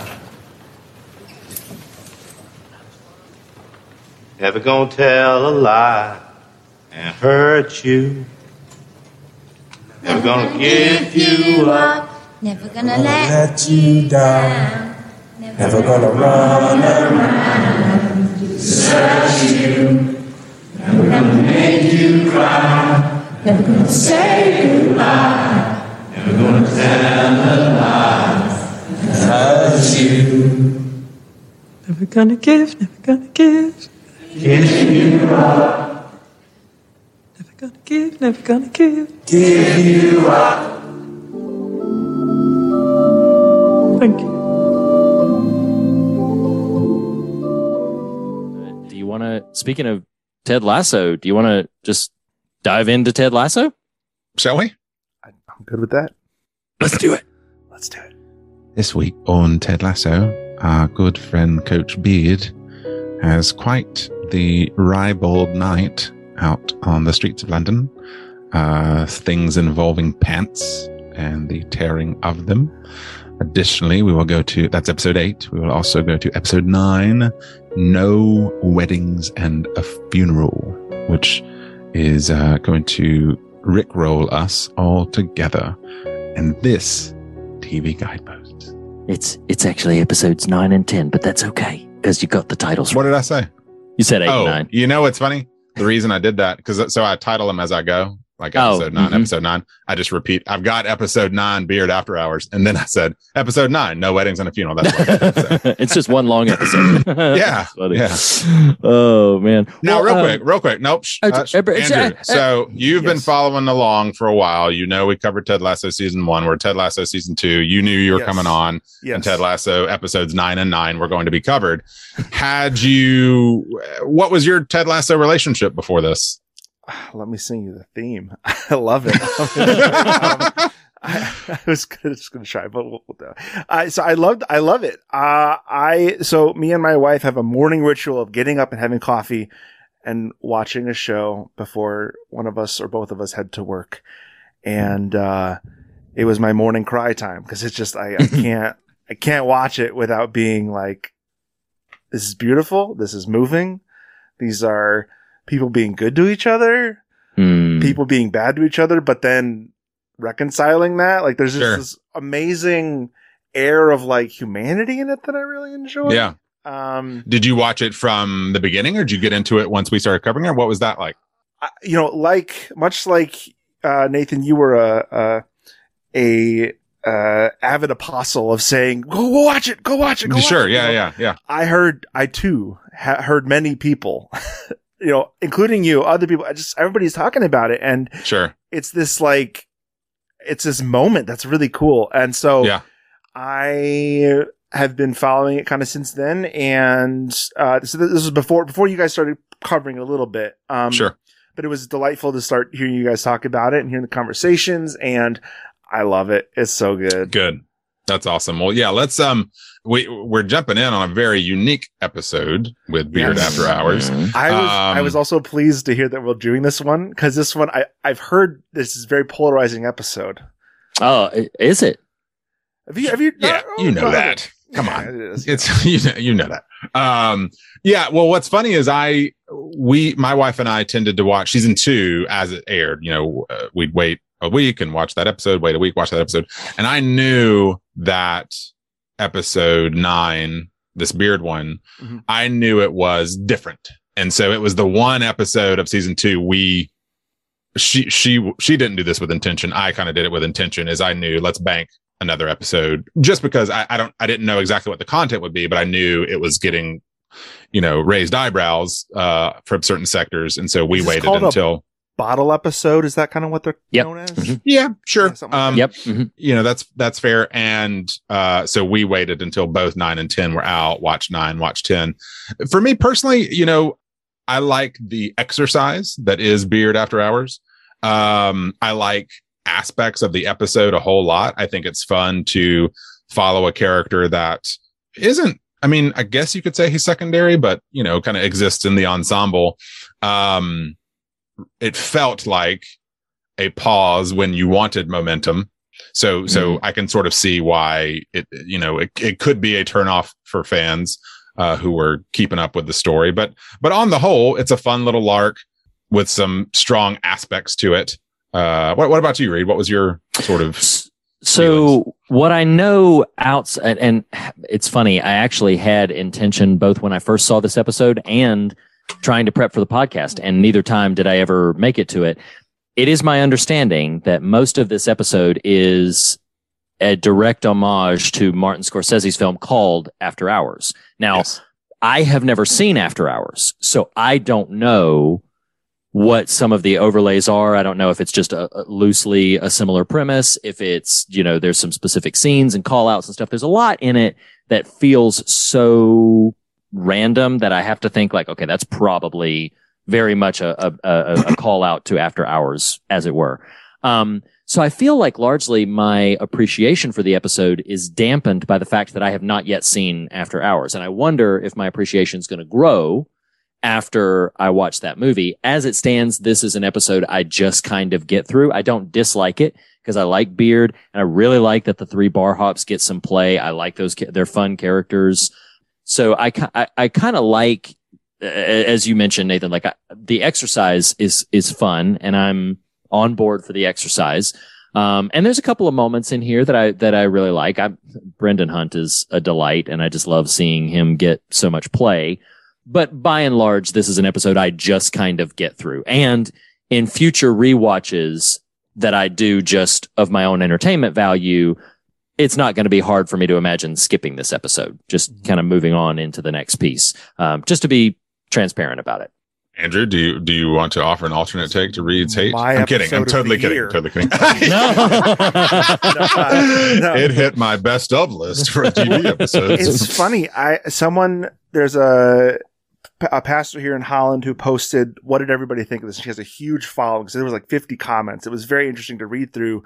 Oh wow! Because people were saying like, "Well, I depend on this show for my my heaping ho- dose of like you know feel good." Um, Oh wow! that was one big beef people seem to have with it was like, oh well, it's just, this doesn't fit with the ethos or whatever you would say of the show. And me, I am I like to- I don't know if the word's contrarian. Sometimes I like to be like, well, it was great, so leave it alone. And I kind of I kind of I didn't push back on on media, but on social media, but I, in my head I'm like, well, this show's great, whatever. And so Mhm. I think if I'm being completely honest with myself and honest with the experience of watching it, it was okay. sure. Yeah. it wasn't yeah. like, yeah, I don't know. It was okay. Well, I I will will. I, say- will oh no. Oh, no, Oh, you will say, Nathan. no, you, will say, you, you, you, you, uh, lucky you are my number one guy. Um, uh, it is almost worth the entire watching of it to get to actually Brendan Hunt actually hula hooping at the end. Like that Oh, it's great. is is like I read an interview with him and he actually is a highly skilled hula hooper mm-hmm. and is disappointed at what got on screen because they have been filming for like two days straight. He's like, I really don't think I delivered as well as I could have. I'm like, wow, that is intense. So, so that that part is fun. And and again, I I'm with you, Reed. It's hard. This this is this feels harsh. It's hard not to skip it for the future. Like if you're going Sure. through. Yeah, yeah, yeah, yeah. At the same time, I don't like hate it or anything. It's just so anomalous to to the rhythm of the show writ large that it's hard to hard to feel like it's of the same piece. Well, what I'd Yeah. say of the writers, heaven knows they tried. Oh, that's Yeah, nice. I- I I- don't know. that's a good call out. That's Just a good call out. guy. But, I I will say that like there's there's a couple of moments in it I'm gonna shout out. Like I love the alternate theme. Like I know that's like right up Mm. top, but that you know very melancholy kind of overlay to the theme. Um, so I really like that alternate take. the, uh, one of the bar hops, and I, I should have uh, sought out which character's name this was, um, but is the one who is like, that club turned away Cher, And he's like, do you believe that Yeah, there's such yeah, a thing? Like, that just comes out of nowhere and the actor fully is committed to it. I just, I love it. Well, you're also a Cher household, Blackie, so you know. We are, we are a Cher household. Um, I've seen Cher live and she's legit. I'm sorry. we she's know legit. you've mentioned it before. I don't Yeah. remember much, but I know that. we can't get away from it every single time. It's The Exorcist and Here we go live. again. That's it. Um, so, uh, but then I also did really appreciate, and I know this is like literally, I'm talking about the beginning of the episode and the end of the episode. So take that as you will. But the end of the episode, when he gets back into his office and he's like, no, no, no, the only way to watch this game is at 10 times the speed to the Benny Hill music. And I thought that was absolutely, I wish all of my worst failures, if they were public ones, could be replayed for me at 10 times the speed with the Benny. hey, Beckley, get on that edit. so, uh, well, I want to throw out two then, and then Andrew's going to finish us off if he has any thoughts to to finish us out for uh, uh, Beard After Hours. Uh, I think it's hilarious the line uh, when the mysterious woman calls out the rip in his pants. He says they're designed that way to make it easy for people to kiss my ass. It's just that's just a great line. Uh, and then. Uh, well, actually, there's three. Are you there, God? It's me. Margaret's little boy is really funny. Um, and read the scene at the end when he does come back to the office and they're all kind of musing over his disheveled look. And he just says, Oh, slept too late, fell off the bed. And Roy goes, Yeah, sure, that's a thing. all right, Oh, Andrew, you got good. any beard after hours final notes? I don't. Other than it's just fine. You guys got that's. It's okay. It's that's about the sum of it. Uh, what is not okay, uh, or just okay, is no weddings and a funeral. Um, Mm. As lukewarm as I am on Beard After Hours, I distinctly remember my wife and I watching this episode, and neither of us really wanting to look at each other because we're both weeping the almost the Yeah. entire time. Yeah. Like this, th- I- I- for me, if I had to put a stamp on it, this is the best show, best episode of the series itself. Like Mm. just, just beginning to beginning to end, serves all of its characters extremely well, serves all of its storylines extremely well, has the comedy, has the best version of the heart the show is so good at to me. Yeah. I think the only counterpoint I would make because I Oh my agree. God. No, no, no. Just let me talk without interrupting. so, um, I think the only counterpoint I would make is if somebody was like, Hey, you know, what's Ted Lasso like as a show? Then honestly, I think I would probably point them to, I forget the name of the episode, but the darts episode from season one. That having been said, I don't disagree. I think this is the strongest episode. I think in terms of best written, best performed, delivers the most. I think the only sort of thing that would leave me holding back on also championing best episode of the series is I do think if this was the only episode you watched, you are missing a big flavor of the show that you get elsewhere in other episodes. But I think in terms of just every single thing they aim for, they hit and it lands so effectively. This is just, this is an absolutely brilliant episode. It's an amazing episode. What you feeling, Andrew? Give us give us your uh, ten thousand foot view, and then we're. It's What's really great. funny is I don't I don't I don't know distances really well. So ten thousand feet was it three thousand feet? Like whatever. You know what I'm saying? The bird's eye view. Uh, 16 millimeter. Actually, that's way too millimeter- close. Eight millimeter, like uh, Hidden Life was shot on mostly. In fact, um, so uh, yeah, I the part where they're all singing Mm, mm, that was beautiful. it's wonderful. That's absolutely like, note. I really like that part.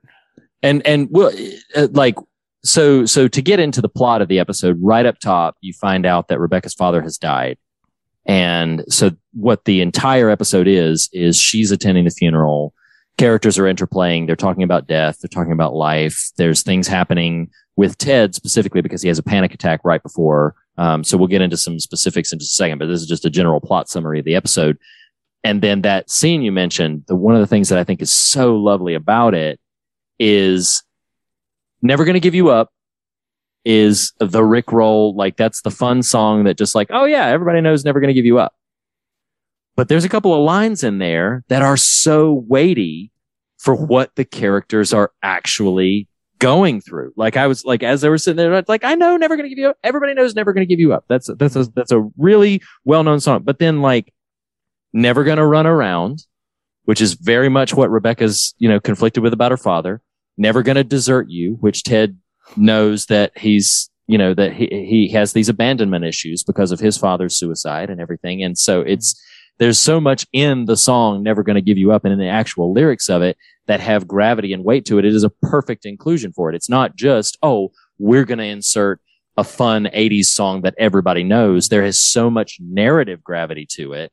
And I think that's really impressive. So yeah. Well, I, I and to your point, what is what is a drumbeat of the character Ted Lasso that comes to a head there is quitting slash giving up.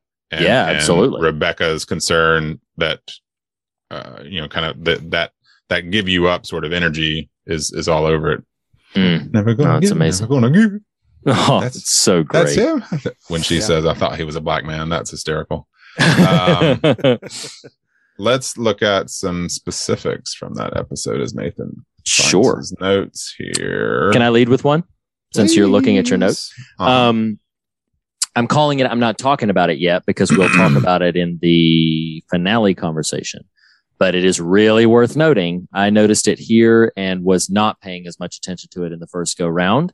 That uh, while Ted is getting dressed to Easy Lover, Mhm. the camera It's lingers. Oh, it's a great song. Um, the camera lingers on his dresser. Where is the Mhm. picture that Nathan had given him for uh, Christmas? And it's the picture of him that he'd like, you know, signed and everything. And Ted has it prominently featured in his home, uh, right there on his dresser. Um, so it is very much a treasured thing to him.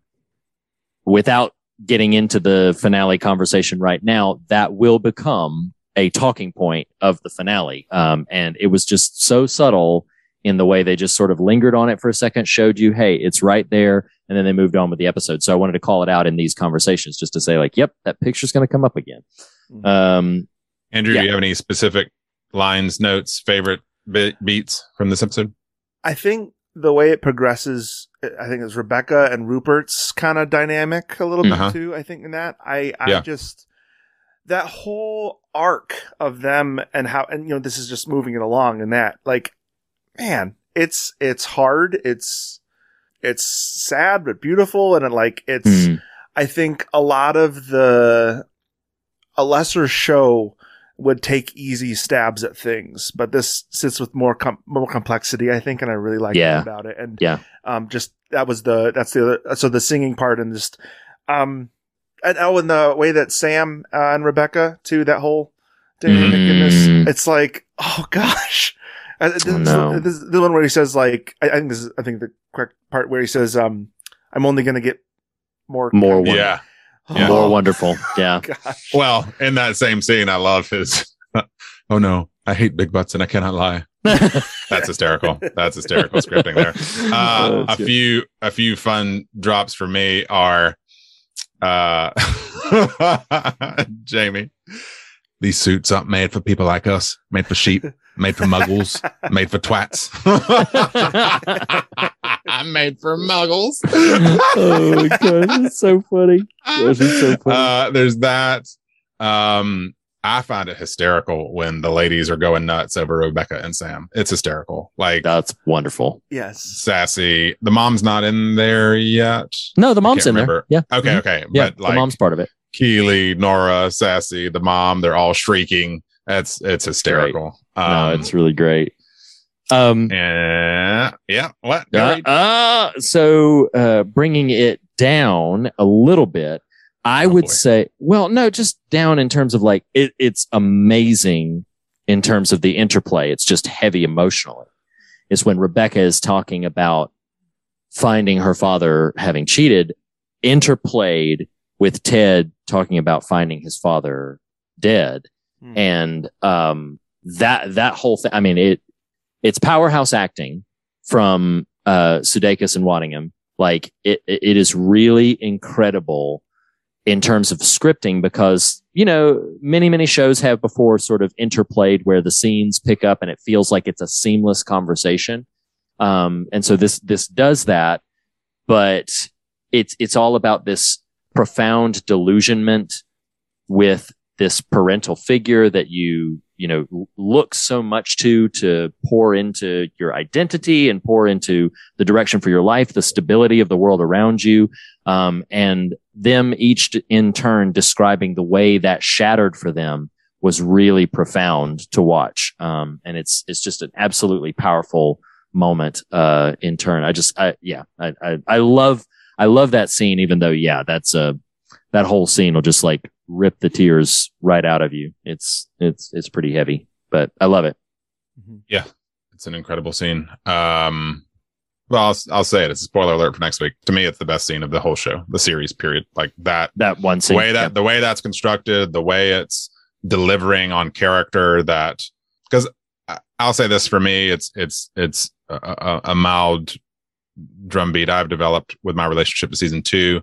Some of the Tedisms in season two to me get a little cloying um, and a little strong. And I think it's it's scenes like that that reassert for me, okay, this is a trustworthy show for what it's doing with its characters. Yeah. Uh, it it knows what it's doing. It's yeah, the the the character work done in that scene, and not even just the character work, but from a production level. You mentioned it, Reed, but the it puts adjacent stories that on their own you wouldn't have necessarily put adjacent. You know, right, right. It's yes, it's about parental uh, trauma or or the trauma of children and and their experience with their parents, but the stories in and of themselves are relatively different. But the way it's written, the way it's edited, yeah, it's a fantastic scene. yeah, it's wonderful. Uh, yeah, we done with Ted? Uh, I think so. I think that's it. This has been another installment of uh, TV Guideposts. Uh, it's a segment on our show uh, made for people like us, not for sheep or muggles or twats. None of them. Uh, but it has been episodes nine and nine of season two of Ted Lasso. Tune in. My co hosts did not catch that joke. Uh, tune in next week for the finale conversation of Ted Lasso, season two.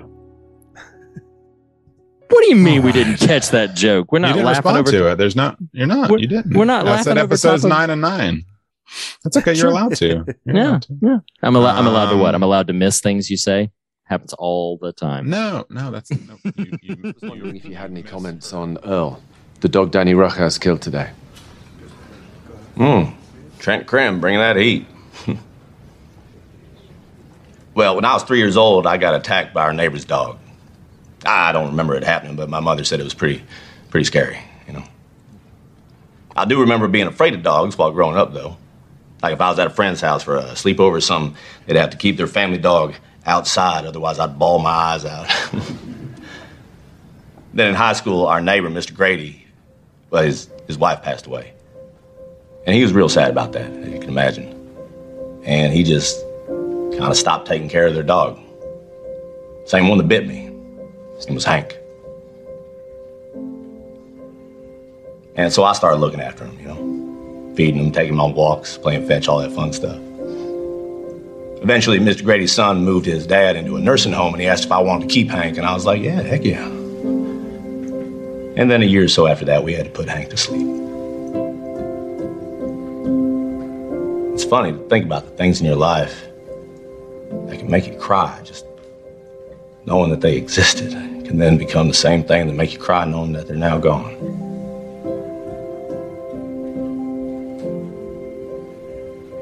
I think those things come into our lives to help us get from one place to a better one.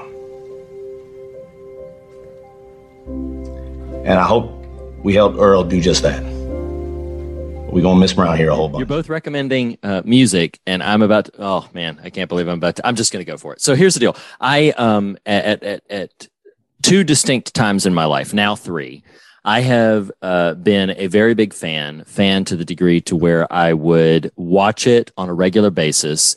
Um, and it's only happened like three times in my life. The first was when I was a very young kid, kind of growing up, uh, maybe the mid-ish to late '80s, like '87 to '89 era.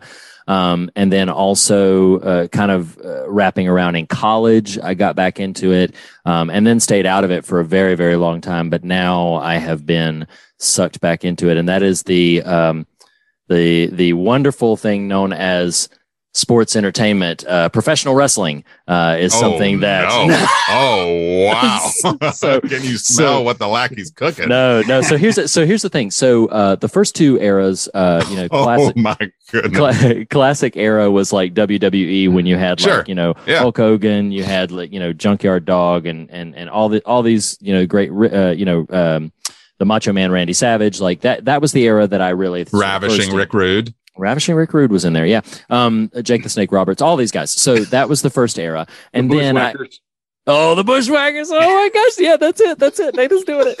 Um, and so then, and so then I got into oh, Koko B. Ware. Oh, the man, oh, Hacksaw Jim Duggan, my man, busting out Hacksaw Jim Duggan. So, um, so then and Andre the Giant, poor Cole went out for Andre the Giant. Reed, I need you to finish your story, but I need you also, while my brother is present, to tell the story of us playing wrestling No, on I don't wanna do that. It's got to come up. You are talking about wrestling. It's going to come up. The listeners, not my brother. up. Go It's ahead. gotta- Go ahead. It's got to come up. So anyway, so um, anyway, that was the first era, and then I kind of got out of wrestling for a little while. Like, wasn't as much a fan, but the Attitude Era brought me back. The Attitude Era is what a lot of sort of modern people associate, uh, people now associate wrestling with. That's The Rock. That's Stone Cold Steve Austin. That's like you know that that uh, the uh, D-Generation X with Shawn Michaels and Triple H. That's the that's the Attitude Era. So I watched it in the Attitude Era, and then I kind of got out of it. It was not you know, it's not really it's whatever. You know, that that was the the wars between Ted Turner's WCW and WWE Vince McMahon. Well, now what has brought me back in is I Oh kept about two years ago. I kept hearing about a um, you know, a lower tier uh, promotion called All Elite Wrestling, and I kept hearing about it. It was like you know there were kind of these guys who had been sort of legends. Uh, they come from pedigrees in the wrestling industry, um, specifically Cody Rhodes, who's the um, son of Dusty Rhodes and the brother of Dustin Rhodes, um, and you know both legends in in the wrestling industry. And uh, and so Cody Rhodes had, had kind of started this, and I'm I'm embarrassed to say that I don't know exactly how it began, but what brought me into it was I heard that CM Punk was going to be back, and I liked CM Punk, and so I was like, "What is even happening right now? I know, right? And so I was like, so let me let me just let me just hear what's what's going on. Let me just let me just tune in for AEW like on a Wednesday night. Let me just let me just find out. Yeah, as one does. And daggum, my like like here's the thing, like over time, like I started watching it. I started and I watched it, and I'm telling you, man, like AEW have some legit street cred, man. They've got good talent, they've got great wrestling matches, it's good storylines. Like it feels as close as I have ever felt to those early days of like the early 80s where you have like, Elegante. like you've got good, you've got really good. char- No, well, now these days it's all about Andrade uh, El Idolo. But um, so yeah, like sorry, right. Um, so but no, like uh, right. And man, the American, you know, the American Dragon, Bryan Danielson, man, he's he's he's cleaning house, and um, you know, so basically, like.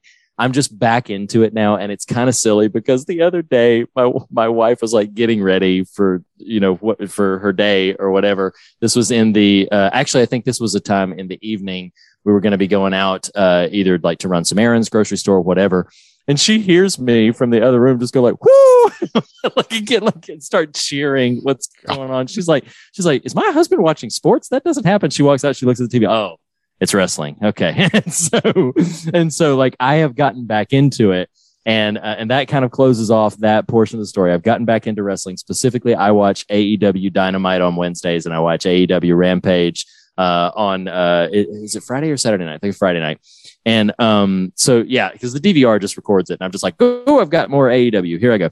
So yeah, that's my recommendation. I'm back into wrestling and I'm loving it. I'm- Unbelievable. I'm, not into WWE. I am. You I am still into sting. You're still stinging from that. No, listen. Here's the thing. Speaking of Sting, and then I'll and then I'll get into your story. The legend, the legend, the icon, Sting is At at AEW. He's At at, 80 years A- old. Uh, yeah, he's like 62, and he the man is still wrestling. He wrestled the tag team with Darby Allin, and he took he took the guns. I'm sure he did. Like he demolished them. Okay. Oh, my God. You can't you can't fight the Scorpion Deathlock. Okay, like it's not it's not going to happen. You're not Jeez. Stinger Splash. It's just you you just it's not gonna be good news for Unbelievable. Listeners, this is not made for this moment. I really had no idea my friend of 20 years had like, you know, jumped off the deep end. So, like, uh, no, honestly, like what Nathan said, like, still stings. Here's the deal: we used to sit down. We used to sit down and have like what we called Mario Kart therapy. We would play video games together, and that you know, I have a lot of fond memories of playing different video games with Nathan over time. We would play Mario Kart. We would talk about life. It was really, it was really warm, you know. And I loved wrestling, and I loved video game wrestling. And I remember that I used to. I, I used to think it was brilliant that you could make your own characters. So if I didn't like somebody at work, I could create them within wrestling game and I could just kick their ass. Like it was really, really great. Uh, that was that was one of my favorite one of my favorite things to do. You just violated the first rule of Video Game Fight Club.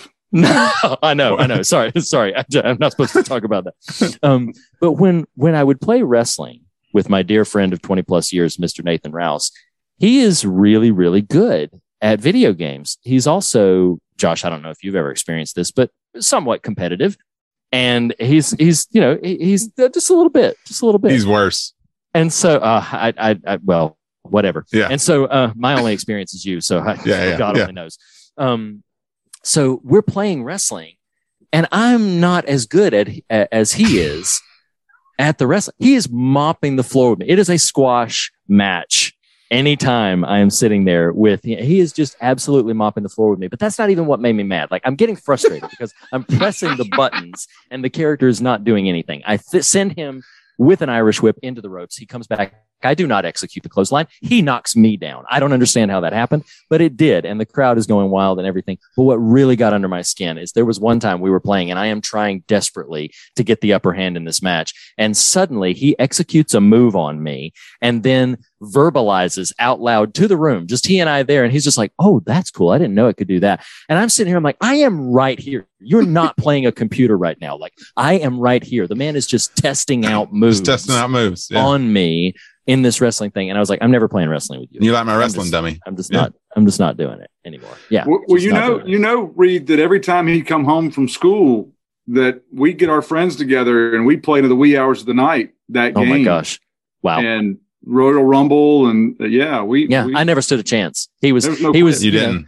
he was, he was actually working the territories every Yeah. single time. And then he would come in and I'm just sitting here. I'm just like, Oh yeah, I'm, I'm the baby face coming up on there. And then, then he's the heel. He's the dirtiest player in the game. Going to come right up there and then just like charge it in.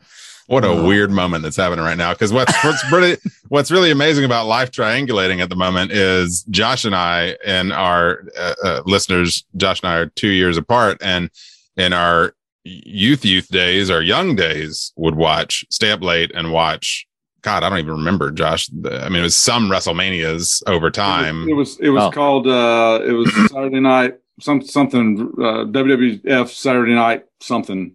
Oh, okay. But that was Hogan, Ultimate Warrior, all of that Oh, class.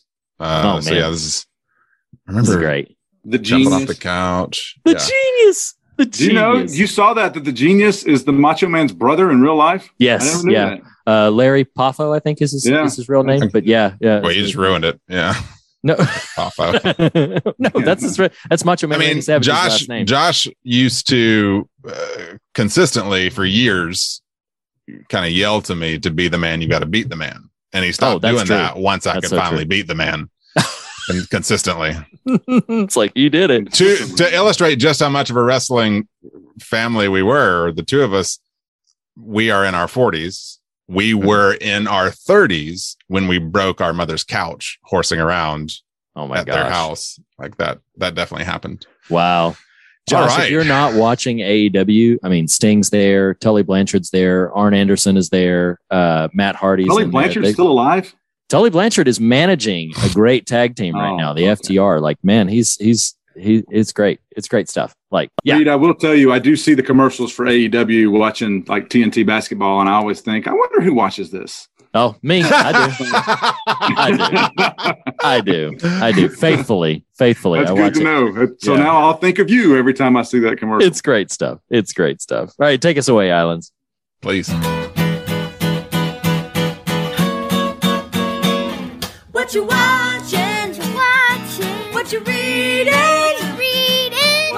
Listening to?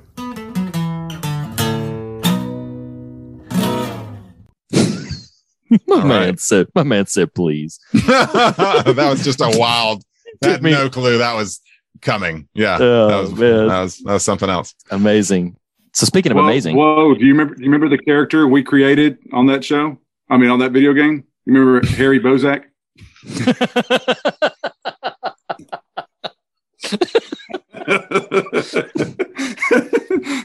we made him bald, but he had chest hair all over him.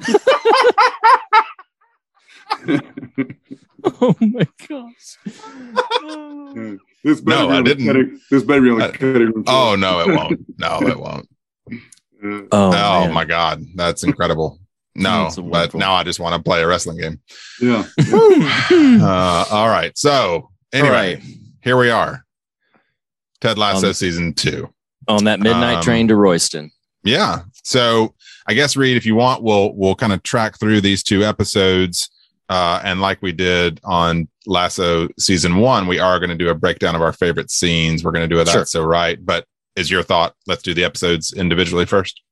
Uh, yeah, let's get let's get through that. That and I would sense. say, yeah, I would I'm, say, I'm sorry, my brain is trying to recenter in the moment. I'm just so thrown by the weird life confluence that's happening. I know. in front of Look, you you get it. You weren't expecting. it. I just came in there with the concerto. I hit you right over the head with the steel chair. you stupid idiot! Stop. God. so, um,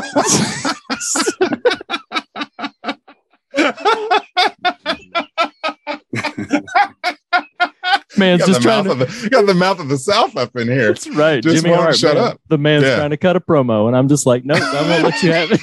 I won't let you have it.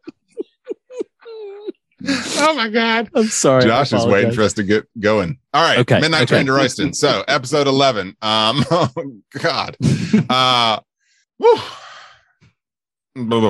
Josh, we have been tracking through season two because Nate is Nate in a whole new way in season two and making note of various Nate-isms, the breadcrumbs that the show leaves for us that we might not have realized were breadcrumbs along the way. So feel free to note some of that as we go. Uh, but Midnight Train to Royston mainly is about uh, Sam's being groomed by Edwin Akufu.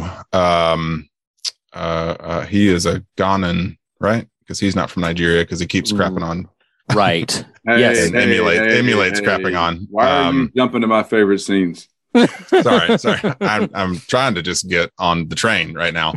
Um, but anyway, that's what this episode is mainly about. Kind of the what will Sam do scenario, but we also have the um just take it away, Reed. yeah, I'm not even gonna bother. so okay so yes um sam is being um uh, enticed to come and work for uh edwin akufu and he is um he's got a really really big decision to make because obviously he has this burgeoning romance with rebecca that has just recently ended. As of the end of episode 10 they had broken up. Um, so Sam has some personal reasons for wanting to try to, you know, figure out what he what he should do and where he belongs.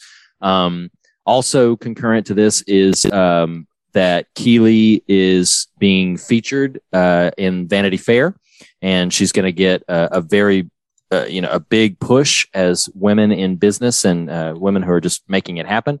Um, there's also some growing tensions, very, very deliberately with Nate on the team, and specifically, like we've seen him have some rough patches all through the season, but this is where the false nine comes into play. And over the course of the next two episodes, it's really going to come to a head.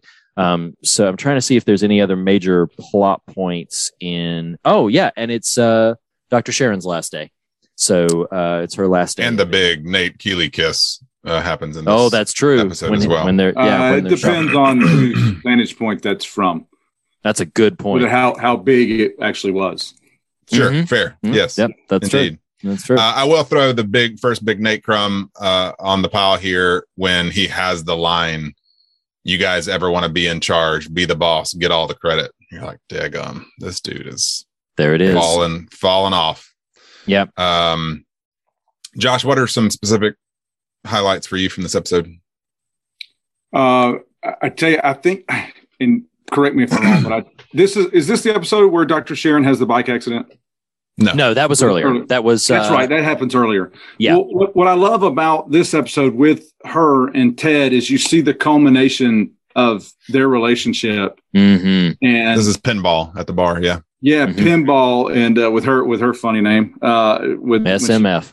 that's right. That's Mhm, right. mhm. Um, I, I I love where they take that relationship, and you know he's so hurt, uh, wanting her to see the uh, the, the team do the the bye bye bye. Uh, Oh, God, that's hysterical. from uh, from NSYNC, and which I, Mhm. honestly I felt kind of let down that we didn't get to see that. Um, right. Just the but I- I, love that, and and one of the things I was going to mention, uh, one of my quotes that she has earlier when when she has the bike accident, she's talking on the phone, um, and and when she she's talking to her friend about Ted, and she said he refuses to open up, and when he gets anywhere close to being vulnerable, he fires off a zinger or some obscure reference to something very specific to a forty year old white man from Middle America. and, and I'm not a 40 year old white man from middle America, but I am a 40 year old white man, white man. And I, it's almost like she punched me in the face with that line. You know, like, oh, golly, Dr. Sharon's just reaching through the TV and, and, you know, coming up with what's up with me too. Um, but I love how they brought that, you know, from where it started with her. He was so intimidated by her early. And they get to that point where he, where they're just hanging out um, in the pub, and uh, he Mhm. leaves her the note, you know, the buy note with the army man in her It's drink. wonderful.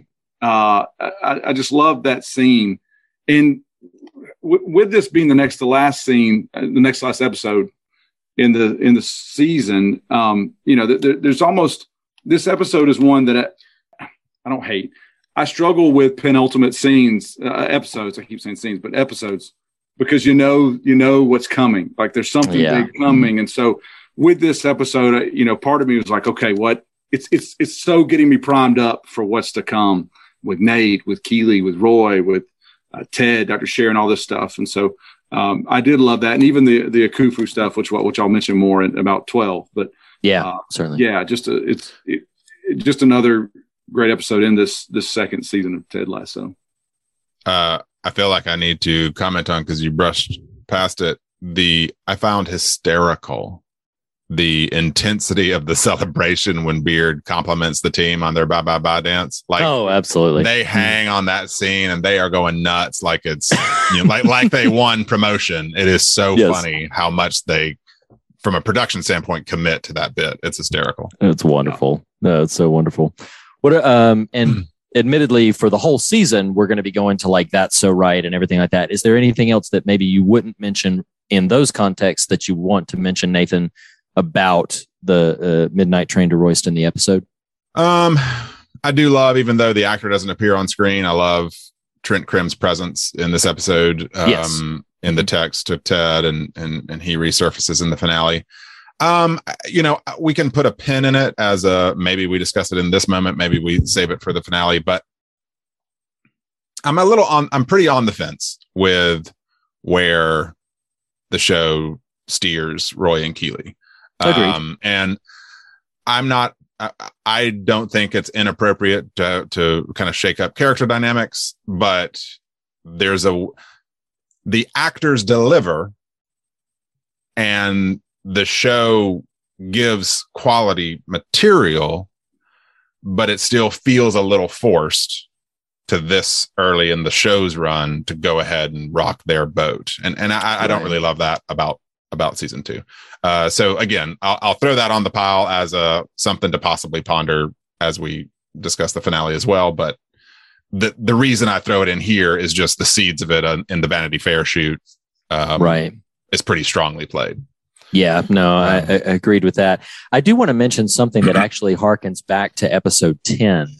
Um, so not in this episode, but I think we see it playing out, and I will elaborate more on it maybe when we get into uh, broader themes or maybe discuss the character arc of Nate more specifically is there's a moment towards the tail end of episode 10 that was the funeral episode where we Rupert attended the funeral of Rebecca's father and then we see a moment where Rupert goes and whispers something in Nate's ear we are not privy to what he said but he whispers something in Nate's ear. Nate has a very you know distinct reaction to it.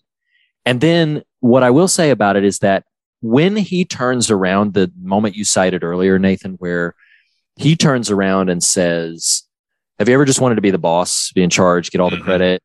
That is the first moment that I've been tracking with Nate's arc through this whole season. That was the first moment when even tracking the arc, I was like, that feels so just out of left field. Feels like just what is, what is that? Where's that coming from? And so we're not, I'm speculating here because we're not privy to what Rupert told him, but maybe leading forward with a little bit of what I'll unpack further about my understanding of Nate's arc is I really feel like whatever it was that Rupert said to him, whatever he whispered into his ear, I feel like that probably was the, the, the pivot point, the crux for all of the other internal things Nate was struggling with. Well, now he's been given a hinge point of something. I have no idea what Rupert said to him. Maybe he said something like, let me know when you're ready to climb out from under Ted's shadow or whatever it is, you know, whatever he, whatever Rupert said to Nate. Um, you know, I feel like that was probably the turning point for him that sent him on the path we will see him now that we've been seeing him sort of prep for, that we'll see him absolutely spiral down over this episode and next episode. So I wanted to mention that before we moved on from it. But anything else I would mention would would probably either be for the for our lists stuffs from this episode. Well, let's jump into 12, inverting the pyramid of success, um, which in, in a lot of ways is primarily dealing with the fallout of the news about Ted's panic attack, it being Nate who sourced it, um, and just the, the, the, I mean, it is the finale of the season. So kind of all the major threads get some nods here. Um, I'll I'll lead with a funny, and then Josh, if you want to pick out some highlights for you, uh, there's a great moment. So Roy's reflecting to the Diamond Dogs on his mm-hmm. reaction to the Vanity Fair piece running and him not being in any of the photos. he just says that they didn't use any photo with me in it, and it hurt my feeling. Like feeling. Yes, but it hurt my feeling. I just I was like, that is that's fantastic scripting to, to have that moment there. Uh, so so yeah, just kicking down the door a little bit, Josh. G- give us some highlights for you of uh, good or bad of the finale. You know, I, I love I love where they, they brought this season. Um, and I love how it kind of culminates in this this last episode with so many ways that they bring storyline together here. And one of them, uh, you know, that sticks out to me is is Jamie handing off. Well, soccer he doesn't hand it, but Jamie mm. passing up the the kick to uh, Danny Dani Rojas. Oh man, and, that's um, great! It's a, such a fantastic scene, and then showing the little dog. You know, yeah. I mean, just, tiny, tiny dog. That's right. It's oh, uh, it's just such a, a good scene of of seeing two characters who have come through some stuff. Um, and and again, I, I, I, joked about my favorite scene, but the the doggone the way that the Akufo stuff resolves. Oh my word! I mean, I could watch that scene on repeat ten times a day. Oh my um, gosh! Even, even down to his uh, his second command, Crud. What's his name? Is it what's was his name? I don't remember. Yeah, but the, I don't. The, yeah, the, I don't fake. remember. Yes, he, he, gives him the no, not so fast. Oh my yeah. gosh! Even that, Josh. Gold. Josh, I don't know if you're familiar with that actor. I wasn't really, but he, Reed and I just watched a movie together actually recently called Werewolves Within that you'd actually mm-hmm. enjoy. I know you don't tend to love the horror stuff, but it's a, a scary comedy and it's not really that right. scary. Uh, but he, and yeah, it's Akufo. He's, he's, he's, the, he's the, star of it, um, and it's you, you'd enjoy that movie. So you got to check that out, knowing your affection. He, has been in a number of things. He was in. Uh, I know he's in Veep. Oh yeah. Oh. He also, which uh, Nathan, we've talked about it, but it's that Amazon movie with Chris Pratt. He's in that as well, and he's that was Tomorrow, Tomorrow War or whatever yeah, it is. Yeah, yeah. But he's he's uh, comedic relief in that, and he's anything he's in. I, am I'm, I'm already primed to laugh because I, I, think he's he's a funny dude. Well, you should Man. check that movie out. Um, Reed, His, what are some highlight? I'm sorry, go ahead. I was just gonna say, yeah, his blitzkrieg when when Sam turns him down is hysterical. It is so it's so over the top. It's hysterical. Um, so yeah, okay. I, I love. I'll mention because it probably wouldn't make one of my lists, but I do love it. Um, Ted eating breakfast after the story has broken, and I love the sequence of you know he gets some support from Rebecca, who's like "f the haters," and then he gets Sharon's audio message, which repeats what I cited earlier as uh, Josh. I don't, I don't know if you uh, have been tracking our conversations up to this point, and it's okay if you haven't been. But I said it. I said earlier that if any line in this show is going to rival "Be curious, not judgmental," it will. It was Dr. Sharon's line from an earlier episode of "The truth will set you free, but first it'll piss you off." And Mhm. so when she repeats that to him in that audio message, I just loved that so much. But I even found it very heartwarming and tender the exchange he has with his wife. You know, there's still obviously some tension there, but there I- I just found it very lovely. She cares enough about him to check in on him, but there's still that little bit of like distance, you know, when he says early morning or late night. And I love just the subtlety of the three dots and then the three dots go away and he he he reads that moment right where he's like, okay, no, no, no, no, not going to do that. Um, so yeah, I, I would cite that. I, I love that very, very much. And the second thing that I would mention that probably wouldn't be part of bigger, broader conversations would be um, when Keeley finally does tell um, Rebecca that she's going to be having her own company and the, you know, the developers of Banter are going to give her own thing. And I just love it so much where she said, you know, uh, where Rebecca says a little bit of advice about being the boss, hire your best friend. And uh, I just thought that was just lovely. It was, it's a whole, the whole moment was really, really uh, touching and I loved it very, very much. Yeah. So that's me on it.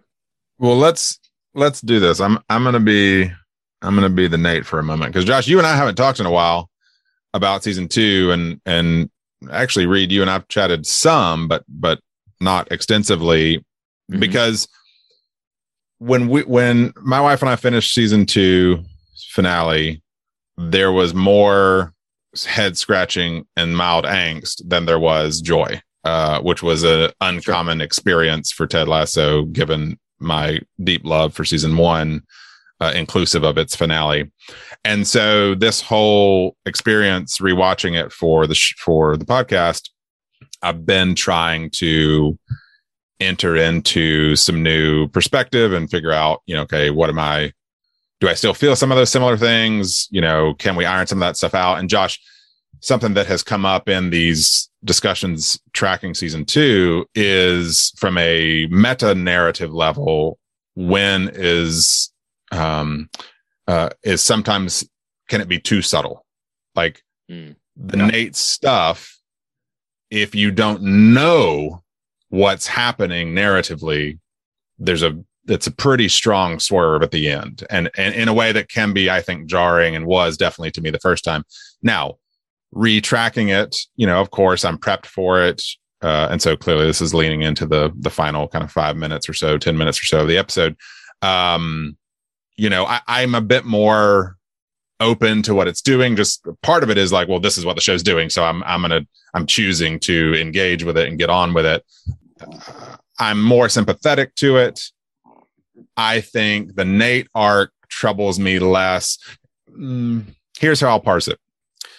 The the final finale, like the last run of five to seven minutes, kind of bothers me more still than the uh the Nate arc itself. The Nate arc itself, emotionally, I'm kind of upset about just because it is so tragic. I mean, Reed, you and I chatted today, and and even the scene in the locker room when Beard and Ted are pet- petitioning the team. Do we want to Yeah. stick with this or not? and they begin to rally around the sign. If you watch, I think his name's Nick Mohammed. If you watch him in that scene, just stare at Nate. It is- mm-hmm. it is mm-hmm. boiling underneath, and and he does a great job. Like that actor delivers all season. But what's so interesting about the show, and I do think it's interesting, and this is not a slight, is they totally subvert their entire kind of architecture. Like, yeah, let's let's play with this isn't going to be rosy. This isn't going to end well. This is a character who's dealing with actual uh, it's amplified because it's a TV show, but it's actual feelings people have in terms of resentment and and and and pain at a sensed abandonment, father issues, blah blah blah, all this sort of stuff. So so I'm kind of reconciled myself. Okay, and I don't even mind, you know, he defects and now is with Rupert. That sets up some interesting future story stuff. But I don't know. I, am still not totally on board with those last 10 minutes and I'll, I'll vocalize them so y'all can engage them as you want, if at all. But I, I think this is just a technical thing. I, I find it really odd the five days later, three weeks later, two months later. I just, I don't love, it feels like an odd choice to not consolidate some of that. I didn't love that that we get a Sam moment there at the end, not because I don't love Sam, but because it felt like an odd inclusion for a finale moment. Like I wanted, hmm. if we're going to do more, give me some more Ted wrestling with what's going on or something. I don't know. And, but the biggest sticking point to me still is kind of the Roy Keeley stuff. I think, I think the show does so well by them at their best that to then kind of foist what to me still feels relatively ambiguous at the end of it.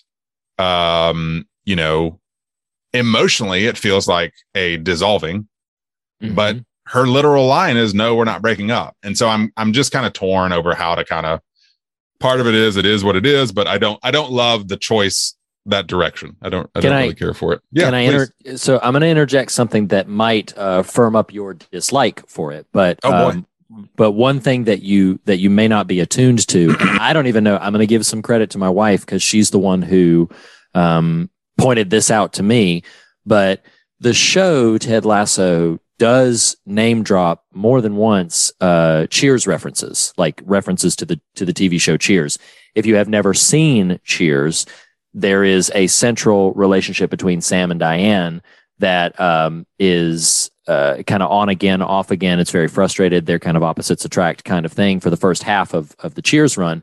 But midway through the run of Cheers, what Diane says to Sam, she has, without getting into a ton of needless uh, weeds, she has an opportunity that she's choosing to go pursue instead of being with Sam. And she says to him, We're going to be fine. I will see you in six months. She says, I will see you in six months. She never returns. She never, she, so then she, Diane, the character in Cheers, never returns to rekindle the relationship. That's Shelley Long. Sam. That's Shelley Long. Yeah, yeah, yeah. She, she's back. Uh, she appears Yeah. again in the finale, but, but like through, then it pivots and she's off the show for like seasons at a time. Um, and so I feel that that Roy and Keeley moment, and again, I'm going to pat my wife on the back because she's the one first pointed this out and convinced me of it. I feel like that's a very intentional call out and homage, and that when season three returns, Roy and Keeley will not be together. And I do not know Sure. what the context around it will be, but they will not be together. Things will have continued, and wherever they may wind up together, because Cheers is a lovely show and ends very well, and in in some places that I think. If that is what they're going for, I'm excited to see how they overlay a thing like that in Ted Lasso. But um, but but yes, if that was a call out, season three will will open with Roy and Keeley actively not together. and that's fine. I mean, what, Yeah. like I, I, I don't. I mean, whatever. Like that's no. not me dismissing you at all. I'm I'm saying I don't mind meta textual winks and homages. Yeah, yeah, I yeah. think from an emotional standpoint, this is this is really getting in the weeds. It's different eras of TV, and I've got twelve episodes to Right. to live to live with these characters that that in a previous era was twenty to thirty, and some of those earlier sitcoms Sure, more than that. Sure. And I know, well, I don't know. I ha- I I would wager money Juno Temple isn't leaving the show, so she's No, no, no, around. no. She's gonna be and so I, yeah. I guess it's more just the a little bit of frustration. Like Sure. I'm Mm-hmm. I'm even okay with winks and nods, leaving me really uncertain. Like it feels unnecessarily uncertain. That I'll leave it there. Um, Oh, yeah, Josh, yeah, yeah. what, what what were you, Josh? I feel like you ended season two very very high. Did, do you resonate with any of the um sort of I guess frustrations I'm I'm referencing, or or are you kind of cool in general with it? Yeah, well, we had talked a little bit about the difference in to- it it felt like there was a tonal difference in season 2 Mm-hmm. where where one to me was was so Ted centric. Two two I feel like moves into the the other uh, circles of, of influence around him. That there's so much dealing with uh, with Rebecca, with uh, you know Keeley, with Roy, with even stinking uh, McAdoo gets a gets an episode Yeah. they're, they're working through some stuff, which is a great episode. Um, and so you, you see some of that, and where I was impatient with some of that early, um, I kind of got on the I kind of got on board with it. Um, I, I even the Nate stuff. Um, I saw I read an interview with Sudeikis where he compared this season to uh, uh, Empire Strikes Back. Uh, sure. In terms, Yeah. in terms of it not ending the way you wanted it to end. Right. Um, right. and and I didn't get it when I read it. I was like, oh, well, what the heck is gonna, you know, I thought thinking, what's gonna happen here? But upon rewatching season two, Ted's gonna lose a hand. Exactly. Exactly. Which he does in that extended episode. Um, but um, I, in rewatching the series, I thought it was so interesting that it begins through Nate's eyes. Mm-hmm. You know, the opening scene of, of of the first episode is through Nate's eyes, and then it ends through a much more gray-headed Nate's eyes. Um, And so that was interesting. You know, I, I I wouldn't say it's it's a. I felt like season one's like masterpiece level. I wouldn't say this one is, but I would say there's a lot going on in this one. And you know what? Um, and, and Nathan, we talked a little bit about this that I'm kind of okay with not knowing everything and, and not even being okay with some of this stuff. Um, I, I listened to a something on the ringer about, and it was Chris Ryan who said something about, you know, that Nate is almost a is almost a reaction or even a refutation of what he calls lassoism. That he he is one of the few characters that responds differently uh, to what's going on. Um, so yeah, I, I don't think I don't think as a whole it's you know it, it is it's it's this great masterpiece. But I, I do I am intrigued by it. I'm with you though. At the at the end, I, I'm never really a fan of the two weeks, five days. You know, letting it play out type stuff, the montage stuff. But it was interesting watching again, watching it again with the Sam part. 'cause I know me and you had talked about that. Like, well, what the heck is going on with Sam, the Nigerian restaurant? Did I miss something? Yeah. You know, Yeah. What, what I saw with him was instead of him going and leaving, that he's bringing it back Sure, with him. sure. Mhm. And- Agreed. Yeah. And there's something beautiful about that that I didn't catch the first time watching through it, but I did love that scene, you know, with him and his in the scope of who he was and is becoming. And um, Right.